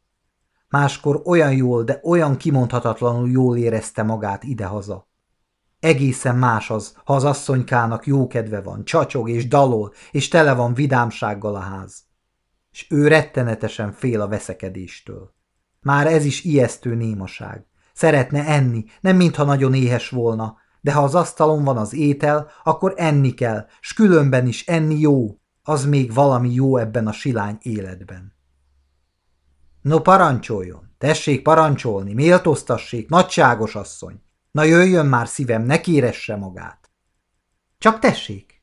Nem eszik? Nem. Miért? Fáj a fejem. Mert éhes. Nem. Dehogy is nem. Én tudom, hogy maga éhes, attól fáj a feje. Csöngetett a lánynak, közben tovább beszélt csúfolódó dűvel. Ne krenkolja magát, na! Még nem esett ki a világ feneke. Lesz még rosszabbul is, mondta fölényesen, s kissé nyersen. Az lehetetlen, szólt magában Aranka. Mi jöhet még ezután? Fősz két csésze teát, de hamar! Lármázott a lányra egyszerre olyan gorombán, ahogy még soha. Miért nincs készen? Abszurdum, hogy itten semmi sincsen máma. Az ember kidolgozza magát a hivatalban, hazajön, és itt nincs semmi. Aranka csak nem mozdult. Látta, hogy itt vége mindennek. Ezt a nyers hangot, ezt ő még nem hallotta Samutól. Eddig mindig csak könyörgött és epett, s most így tud rákiáltani. Már ezután ez így lesz? Ma kezdődött meg. Mindig csodálkozott, hogy a férjek hol vették, s hogy mernek úgy ráripakodni a feleségekre. Azt hitte, ezt nem fogja megérni soha, vagy ha igen, az első alkalommal belehal. Samunak újra eszébe jutott, hogy neki ma fölényesnek kell lennie, s koplaltatnia kell az asszonyt. Különben, hogyha magának jobban esik duzzogni és sóhajtani, én sohasem szoktam elrontani a más mulatságát. Érdekes. Hát tessék, nekem kötelességeim vannak az élettel szemben, s még magával szemben is. A főnököm már ma is görbe szemmel nézett rám, nem lehet nekem álmosan menni a hivatalba. Nagyszerű. Nem vagyok én gróf, sajnos nem tudom én eltartani magát az őseim vagyonának kamataiból. Ha nem akar enni, majd eszik, ha megéhezik. Egyelőre én nem hagyom befolyásolni magamat ilyen asszonyi szeszélyek által. s kivette a legnagyobb kacsadarabot, s elkezdte késsel villával szétszaggatni. 10. Nem értette, hogy történt, hogy már éjfél, s még most is ébren vannak. Egészen levetkezve ott állt a felesége ágya mellett, s gyűlölettől szikrázó szemmel nézi az éjjeli lámpa fényénél az asszonykát. Maga egy mostoha tyúk, mondta neki.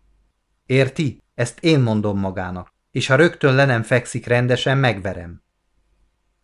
Aranka teljesen felöltözve kuporgott az ágy közepén, cipőstül a dunnák közt. Samu a hosszú hálóinkben úgy nézett ki, mint Sancho Panza némelyik Don Quixote kiadásban a hordók közt.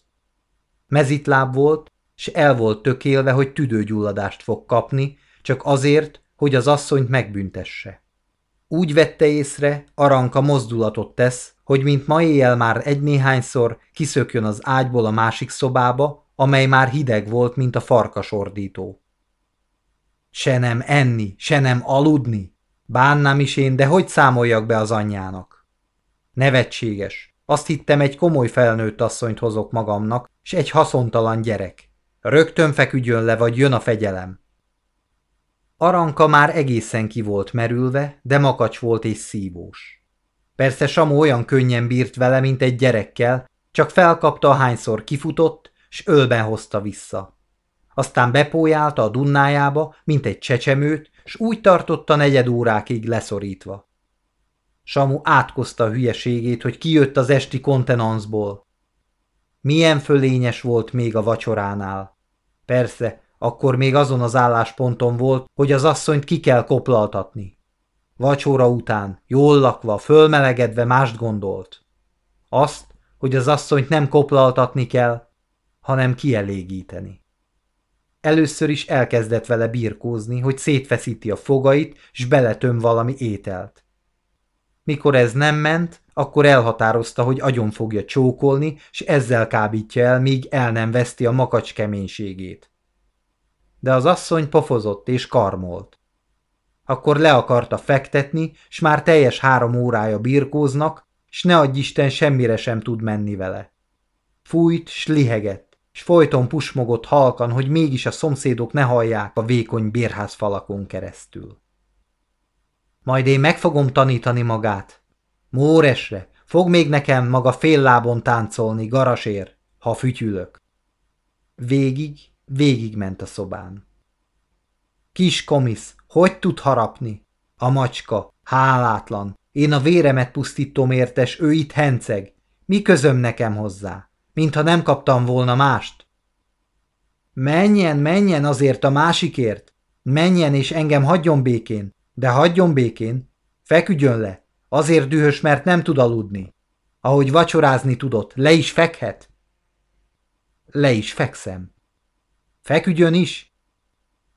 Samu liheget, s valami álgavallérsággal azt mondta.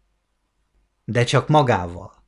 Ha elváltunk, akkor nem bánom maga, mit tesz és hogy, de most még tudtommal a feleségem, most még én parancsolok magának. Nekem nem parancsol senki, nem bizony, én a magam ura vagyok. Maga az én rabszolgálom. de nagy legény! Samu végre elszánta magát. Ej, mit fogom enni magamat ebben a semmiházi békával? Vigyázzon, mert ha lefekszem, nem fogok felkelni a maga szép szeméért. Meg vagyok rémülve. Aranka most a lányokra gondolt. Ha azok látnák most, mi van itt, egy se menne férjhez. Egy se. Jaj, szegények, csak ne is menjenek. Hogy irigylik tőle ezt a levelező samut? No, egyiknek se kellene. Csak most látnák, most. Nem olyankor, mikor felrángatja az órát, és kuncogva tréfál. Lefekszik vagy nem? kérdezte Samu még egyszer és utoljára. Semmi köze hozzá. Lefekszik vagy nem? Menjen aludni, jobb lesz. Lefekszik vagy nem? Nem. Hát csak ezt akartam hallani, mondta Samu, azzal bevetette magát a másik ágyba, úgy, hogy az majd összeszakadt alatta, a fülére rántotta a takarót, a nagy dunnát, s elhatározta, hogy most aztán felőle kiugorhat az ablakon.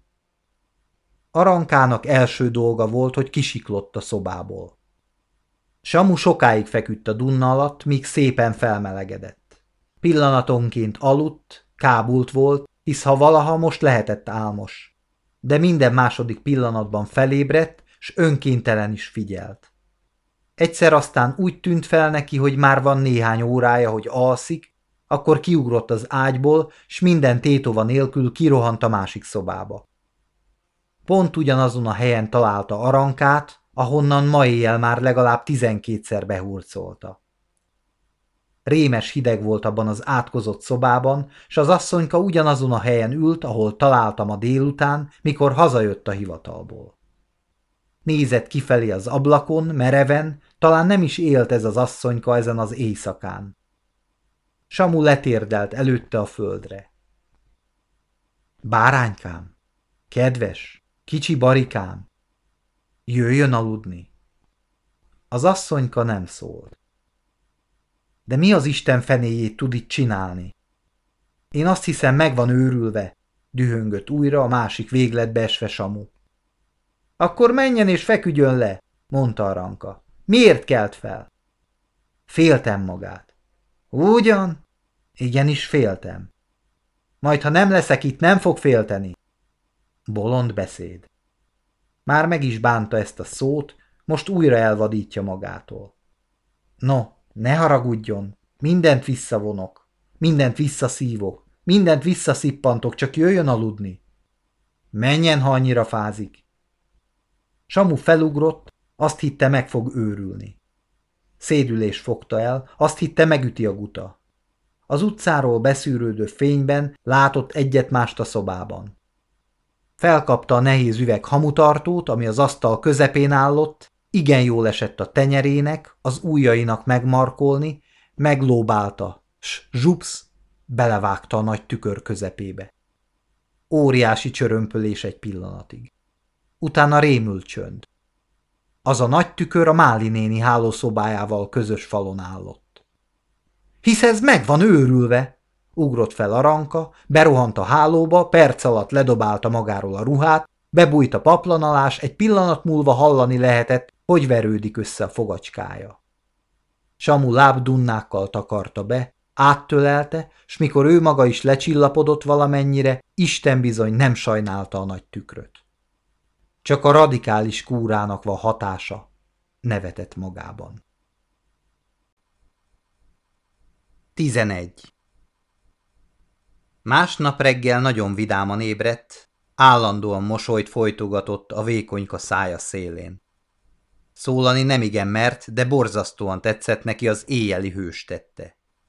Ez azután koronája volt a férfiúi bátorságnak. Jüh, hogy csörömpölt a nagy tükör! Mielőtt hivatalba ment volna, még terepszemlét tartott. A kis cselédlány kétségbe esett rémülettel nézte a borzasztó kárt, s nem mert a szétpattogott üvegekhez nyúlni. Ő azonban mosolygott, nevetgélt magában, ahányszor eszébe jutott, hogy Aranka, mint egy megriasztott tengeri nyúl futott a vackába. Halkan és vidáman kacagnia kellett. A hivatalban első dolga az volt, hogy Józsefet előszólította. Józsi, Józsi fiam, jöjjön csak! Menjen el az üvegeshez, kerítsen egy jó üvegest s mondja meg, hogy azonnal küldjenek ki a lakásomra egy embert, hogy az mérjen le egy álló tükörrámát. Az éjszaka véletlenségből összetört nálam a nagy tükör. Mire én délben hazamegyek, annak meg kell csinálva lenni. A számlát még délig hozzák ide hozzám. A szolga elment, s ő frissen, skedélyese hozzáfogott a munkához, ami ma olyan jól esett neki, hogy már két hete nem dolgozott ilyen gyorsan, s kedvére. Még az sem rontotta a jókedvét, hogy most előleget kell fölvenni a tükörszámlára. Aranka bezzeg duzmaszkodva ébredt. Mi az, fiam? Mi az? Jött be hozzá Máli nén is, odaült az ágya mellé. Ti éjszaka nem hagyjátok az embert aludni? Az Isten szerelmért. Azt hittem égszakadás, földindulás. Semmi, mondta Aranka, s kényelmetlenül elfordította a fejét. Semmi, persze semmi, képzelem, nevetett Máli néni. Aztán egyszerűen engedelem nélkül bement a másik szobába, s összecsapta a kezét, ahogy a tükörcserepeket meglátta. No, fiam, hát ez bebiztosított magának. Most már bebiztosította magát, hogy el ne válhass tőle. Aranka tágra nyitotta a szemét. Hogy? Máli néni savanyúan mondta. Azt mondják, amelyik lánynak a szobájában tükör eltörik, az hét évig nem megy férhez. Hát úgy van ez, fiam, az asszonyokra is. Amelyik asszonynak az ura eltöri a nagy tükrét, az nem megy másodszor férhez. Hét évig. Azután meg már elvitte a macska. Eh, sokat adok az ilyen babonákra. Máli néni ravaszul nézett rá. Rajtam legalább betőt. Hogy-hogy? Tudod, libácskám, az én boldogultam is ezt csinálta. Egy ilyen nézeteltérés alkalmával dühében földhöz vágta a leveses tálat. Persze erre elhallgattam. Ezek a rabiátus vadállatok, ha kijönnek a sodrukból, persze az ember nem mer tovább packázni. De egy másik alkalommal földhöz vágta a boros palackot. Ezt már csak néztem, de valami megmozdult bennem. Csak próbáld még egyszer, mondtam magamban. Hát egyszer megint dobálni kezdi az edényemet. Igen? Fogtam én is a lavort, földhöz vágtam a lába előtt. Olyan rózsaszínű nagy lavor volt. Fogtam a kancsót, földhöz vágtam. Fogtam a szappantartót, persze éjjel volt a hálóban. Akkor el akarja kapni a kezem. A porcelán szappantartó kirepül, s bele a nagy tükörbe. Olyan temperamentumosan adta elő ott a szoba közepén, hatalmas karjaival hadonászva, hogy Arankának ettől a váratlan fordulattól elállott szeme, szája, aztán egész szívvel elkezdett kacagni. Csak úgy vergődött a párnák között. Annyira tetszett neki a néni tromfja. Igen, mondta a néni. Ha ő csapkodja az én edényemet, én is csapkodom. Sokat fog velem komédiázni. Az egészben csak az a baj, hogy a tükör eltört. Ezért nem fogok soha férhez menni. A nevetés arankát egy kicsit felvillanyozta, de azért most már óvatos lett a nénivel szemben, s az éjszaka történetéből semmit sem mondott el. Vagy nem is volt mit elmondania, vagy nem emlékezett maga sem arra, mi történt? Amint felöltözött, s hozzá akart fogni a tűnődéshez, mit csináljon a törött tükörrel, roppant szégyelte a dolgot, akkor beállított az üveges. Görbe suta kisember volt. Aranka ettől még jobban zavarba jött, ezer szerencse, hogy ott volt Málinén is, azt mondta. De hisz ez nagyon jó jel. Ha Samu már küldi is az üvegest, akkor nincs semmi baj. Nem csináltatja meg az ember ott a tükröt, ahol nem akar többé tükörbe nézni. Ez ismét megzavarta a rankát. Nagyon csodálatos volt neki, hogy folyton az sugárzik ki a néni beszédéből, hogy neki kell féltenie az urát, neki kell attól félnie, hogy elhagyja a párja. Ő, szegényke a lelkeméjén egészen másképpen érezte. Ő úgy szerette volna tudni, hogy ő az a drága kincs, akiért epedve, reszketve küzd a hős. Minden esetre nagy letörés volt reá az a fordulat, az éjszakai harc minden csúnyasága mellett is szép volt ehhez képest. Samu, ha kínjában gorombáskodott is, de mégiscsak folyton utána és megint csak utána jött. S most is ő jön utána? Hogy kell fölfogni azt a tényt, az üvegest? Nem úgy, hogy Samu be akarja tapasztani a sebet, amelyet hirtelen dühében vágott. Nehezen várta a delet. Az ebéd csöndesen folyt le. Samu sietett, s rögtön elment hazúról. Este késő jött haza, azt mondta a restanciák miatt. Egyáltalán nem volt elintézve semmi. Samu úgy járt, mintha nyársat nyelt volna, kibékíthetetlen s szűkszavú volt. Nem lehetett megközelíteni, nem lehetett neki megbocsátani. Látszott rajta, hogy most aztán elvek szerint jár el, szórakozott volt, és valósággal bújt Aranka szeme elől. Aranka megijesztve, s keservében elkezdett újra szilaj lenni és ideges. Észrevette, hogy az uracskája ki akarja forszírozni a bocsánatkérést, s ettől ismét felbőszült. Azt soha! Tűrhetetlen volt a levegő, feszült és villamossággal tele. 12. Harmadnap délben aztán kitört a vihar. Samu délben, komorabban s feszesebben jött haza, mint valaha. Leült az ebédhez, s amint belemerítette a kanalát, már le is tette. Moslék, mondta határozottan. Aranka felpattant. Magának moslék? Maga nyavajás. Moslék, ismételte Samu. Kikérem magamnak. A maga anyja ennél hitványabb moslékon nevelte fel magát. Az anyám? ámult el Samu. Aranka érezte, hogy messzebb ment, mint kellett volna. Elhallgatott. Maga csak ne bántsa az én anyámat, rikácsolt Samu valami erőltetett haraggal. Hanem az a vén boszorkány a szomszédban. Azt próbáljon még egyszer belépni az én házamba. Érti? Kitiltom innen. A Máli nénit. Már megint az heccelte fel ellenem. Már megint itt ült reggeltől kezdve, tudom. Tisztában vagyok vele, értesülve vagyok. Érti? Tessék tudomásul venni, hogy többet ebbe a lakásba annak az asszonynak belépni nem szabad. Érti? Érti. Az minden rossznak az oka. Azt tanítja ki magát ellenem. Spicliskedésre, bizalmatlanságra, hűtlenségre a kerítő. Csak még egyszer, csak még egyszer itt tudnám kapni, úgy röpíteném ki innen, hogy a lába sem éri a földet. Maga beszél, maga szédelgő, lánybolondító. Ez az, mennydörgött Samu. Csak hogy végre helyt vagyunk. Én feláldozom az életemet, elszalasztom a jövőmet, tönkre teszem a karrieremet, hogy boldoggá tegyem azt a lényt, akit jobban imádok, mint az isteneket s azt kell látnom, micsoda hihetetlen örvények felett forog az életem, hogy minden pillanatban az egész életem semmibe veszett. Ezt nem tűröm, s nem, ezt nem tűröm. Vagy legyen vége ma ennek a komisz életnek, vagy pedig új alapokra kell fektetni az egészet, és ki kell küszöbölni az ilyen alacsony gyanúsításokat, és gonosz spicliskedéseknek még az árnyékát is.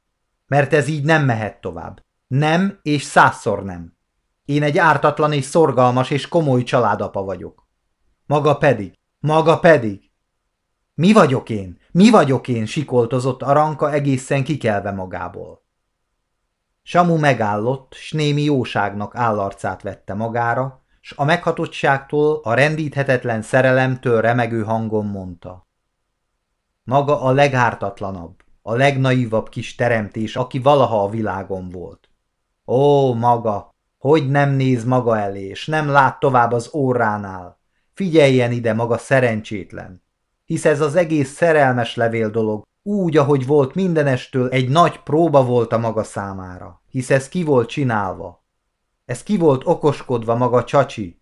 Ha én nekem a zsebemben szerelmes levél van, csak nem vagyok olyan füles, hogy magát rászabadítom. Hát nem ütött szeget a fejébe, hogy én azt mondtam, keresse meg a cigarettatárcámat. Oda megy, kikutat, összeforgat mindent, mert én azt akartam, hogy találja meg. Azt a levelet. Azért küldtem a zsebembe. Aranka elkábulva nézett a Samu szemébe, slángvörös lett. És ez a gazember még csak nem is hunyorított az ártatlan pillantásra. Kis báránykám, édes bogaram nekem, mondta suttogva, s megfogta, és két ujja közé vette a feleségecskéje állát. Jaj, de nagy Csacsinszki valaki. Maga, maga, három napig tudja itt gyötörni magát és engemet, és egyszer sem mondja, hát hol van az a levél? Nagy szünetet tartott. Ez alatt a szünet alatt erős leviharzás folyt le a lelkekben. Samu nem tudta azért, biztosra mehet-e a dologban, mert igaz, hogy ő teljesen mindenre fölvértezve állott, de az asszonyi lélek az annyira kiszámíthatatlan, mint a balkezes vívó. Lássa, én nem akartam provokálni semmit. Én ártatlan lévén az ártatlanságomban éltem, de nem tudom tűrni, hogy maga szenvedjen. Mert hiába tagadja, én látom, hogy maga szenved. Szegénykém, hiszen már csak a csontja, bőre három nap alatt egészen lesoványodott. Én nem tűrhetem tovább ezt az ok nélküli mártírkodást, inkább itt van a levele, odaadom magamtól. Veszekedés és pörölés nélkül. Tessék, itt van, felbontatlanul, s olyan gyűrötten, ahogy lehet. Nézze meg, ez az, ez, volt ez postán, van ezen bélyegző, volt ez idegen kézben. Hanem az az egy bizonyos, hogy többet nem hagyok a maga óra előtt semmiféle levelet, nem bizony, míg csak méltónak nem mutatja magát arra. Azaz, hogy ezt sem. Tessék, itt a zsebem, itt a tárcám, itt az íróasztalom kulcsa, itt a szívem, itt van minden kitárva maga előtt. Nézzen bele, kutasson benne. Ez egy tiszta forrás, ami nagyon könnyű keresztül látni, egészen a fenekéig. Aranka engedte, hogy odavonja a mellére, közben dédelgetve nézte a levelet ott az asztal sarkán, ahogy ott volt, gyűrötten, felbontatlanul. Kóvájgott az eszecskéje, s nem tudott hinni ebben az őszinteségben.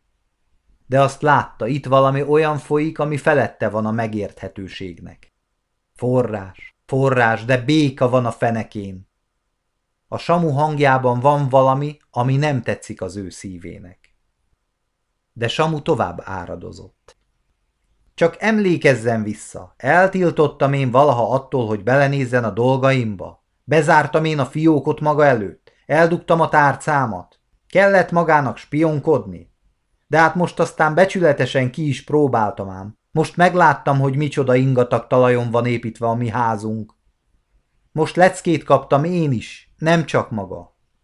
Remélem, hogy többet míg él, nem fog bennem kételkedni, és most bontja fel a levelet. A hangja annyira tele volt önbizalommal, hogy ez maga kínosan érintette az aranka szívét. Unszolásra kénytelenkedve föltépte a levelet. Nézze meg, nézze meg, az a levél vagy nem? Ott van most is a nyoma, ahol felbontotta, maga kis hamis. Én ezt úgy is észrevettem volna, ha maga nem szól. Na most tépje fel! Aranka feltépte. Na, na, na, mi van benne? Lássuk, mi van benne? Á, pitty, pitty, pitty! Maga huncut, maga zsivány, maga huncutok, huncutja. Pitty, pitty, nagyon szellemes. Aranka nem róhatta meg, oda pillantott Samura. Csodálatos volt neki ez az egész dolog. Nem volt ez Istentől való, már tudta, már esküdni mert volna rá, hogy nem meglepetés Samunak, hogy mi van a levélben. Nem először látja ezeket a lapokat, sőt, felbontotta ő már ezt a borítékot, ha ugyan nem rosszabb az eset. Lári-fári, ezzel nem lehet bekötni az ő szemét. Szórakozottan forgatta ujjai közt az utált kis papírokat, megszégyenítésének okait. Egyszerre csak fellobbant benne valami nagy, nagy titkos öröm. Rájött, hogy négy lapocska van az asztalon, s ő ötöt tett bele. Biztosan emlékszik, hogy ötöt. Csak nem felsikoltott örömében. Győzött. Ó, a gazember! Biztos, hogy elküldte a levelet, s visszahozatta. Arra kellett várni a három napig. Azért nem lehetett vele beszélni mostanig. Azért pakolt ki azonnal, jaj, de kis ember, kisgyáva ember, ahogy megkapta a levelet, s beletette az előre elkészített borítékba. Csak úgy remegett, s már esküdött volna rá, Samu három napig várta azt a levelet. Nem is az a boríték, szó sincs róla, az egy egész más boríték volt. Na megálljon, megállj, majd megtudjuk, hogy ki a huncut. Aztán végignézett a Samu arcán. Az annyira ragyogott, annyira naív s boldog volt, oly boldog, egyetlen szóval el lehetett volna rontani. De csak nézte, nem szólt.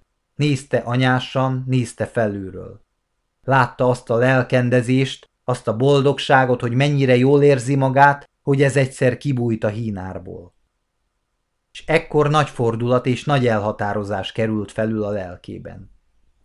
Eszébe jutott a Máli néni, eszébe jutott az asszonyi sors, hogy bizony mindig a nő ki a tűrés, a szenvedés, a hallgatás.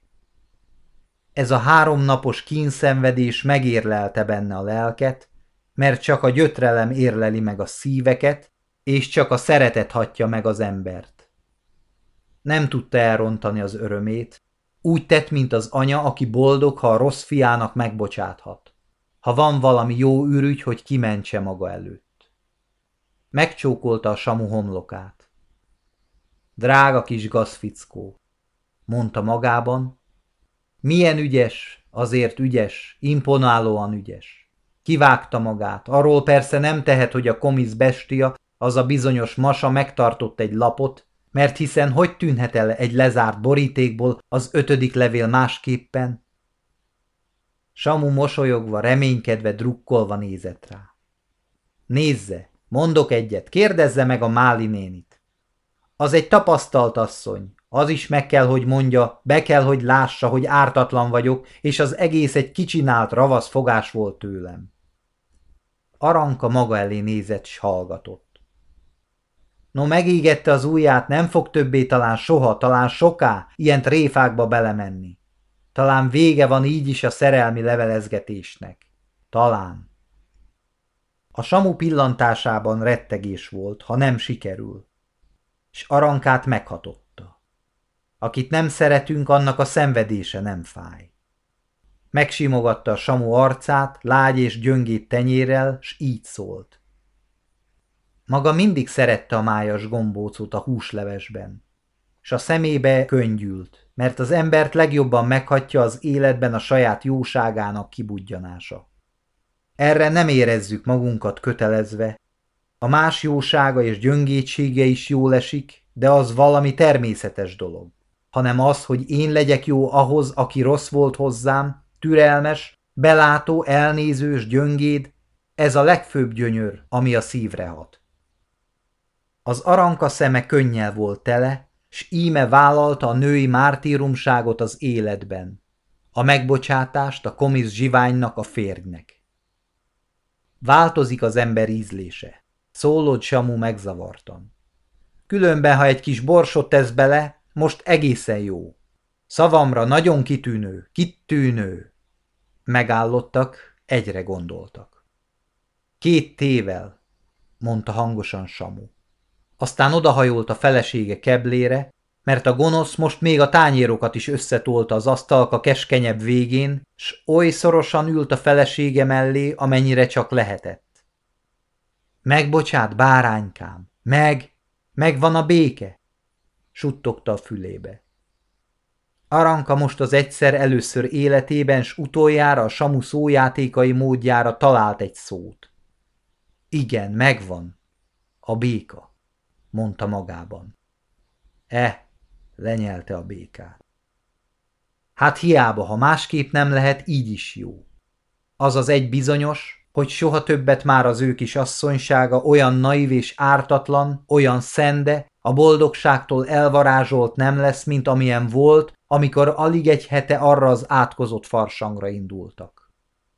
Ó, miért nem lehet megtartani a mézes hetek első édes álmát, első szent varázsát csak odáig, míg a nyers élet az első kimozduláskor beledobja a szívek tiszta forrásába a maga rút varangyos békáját. Vége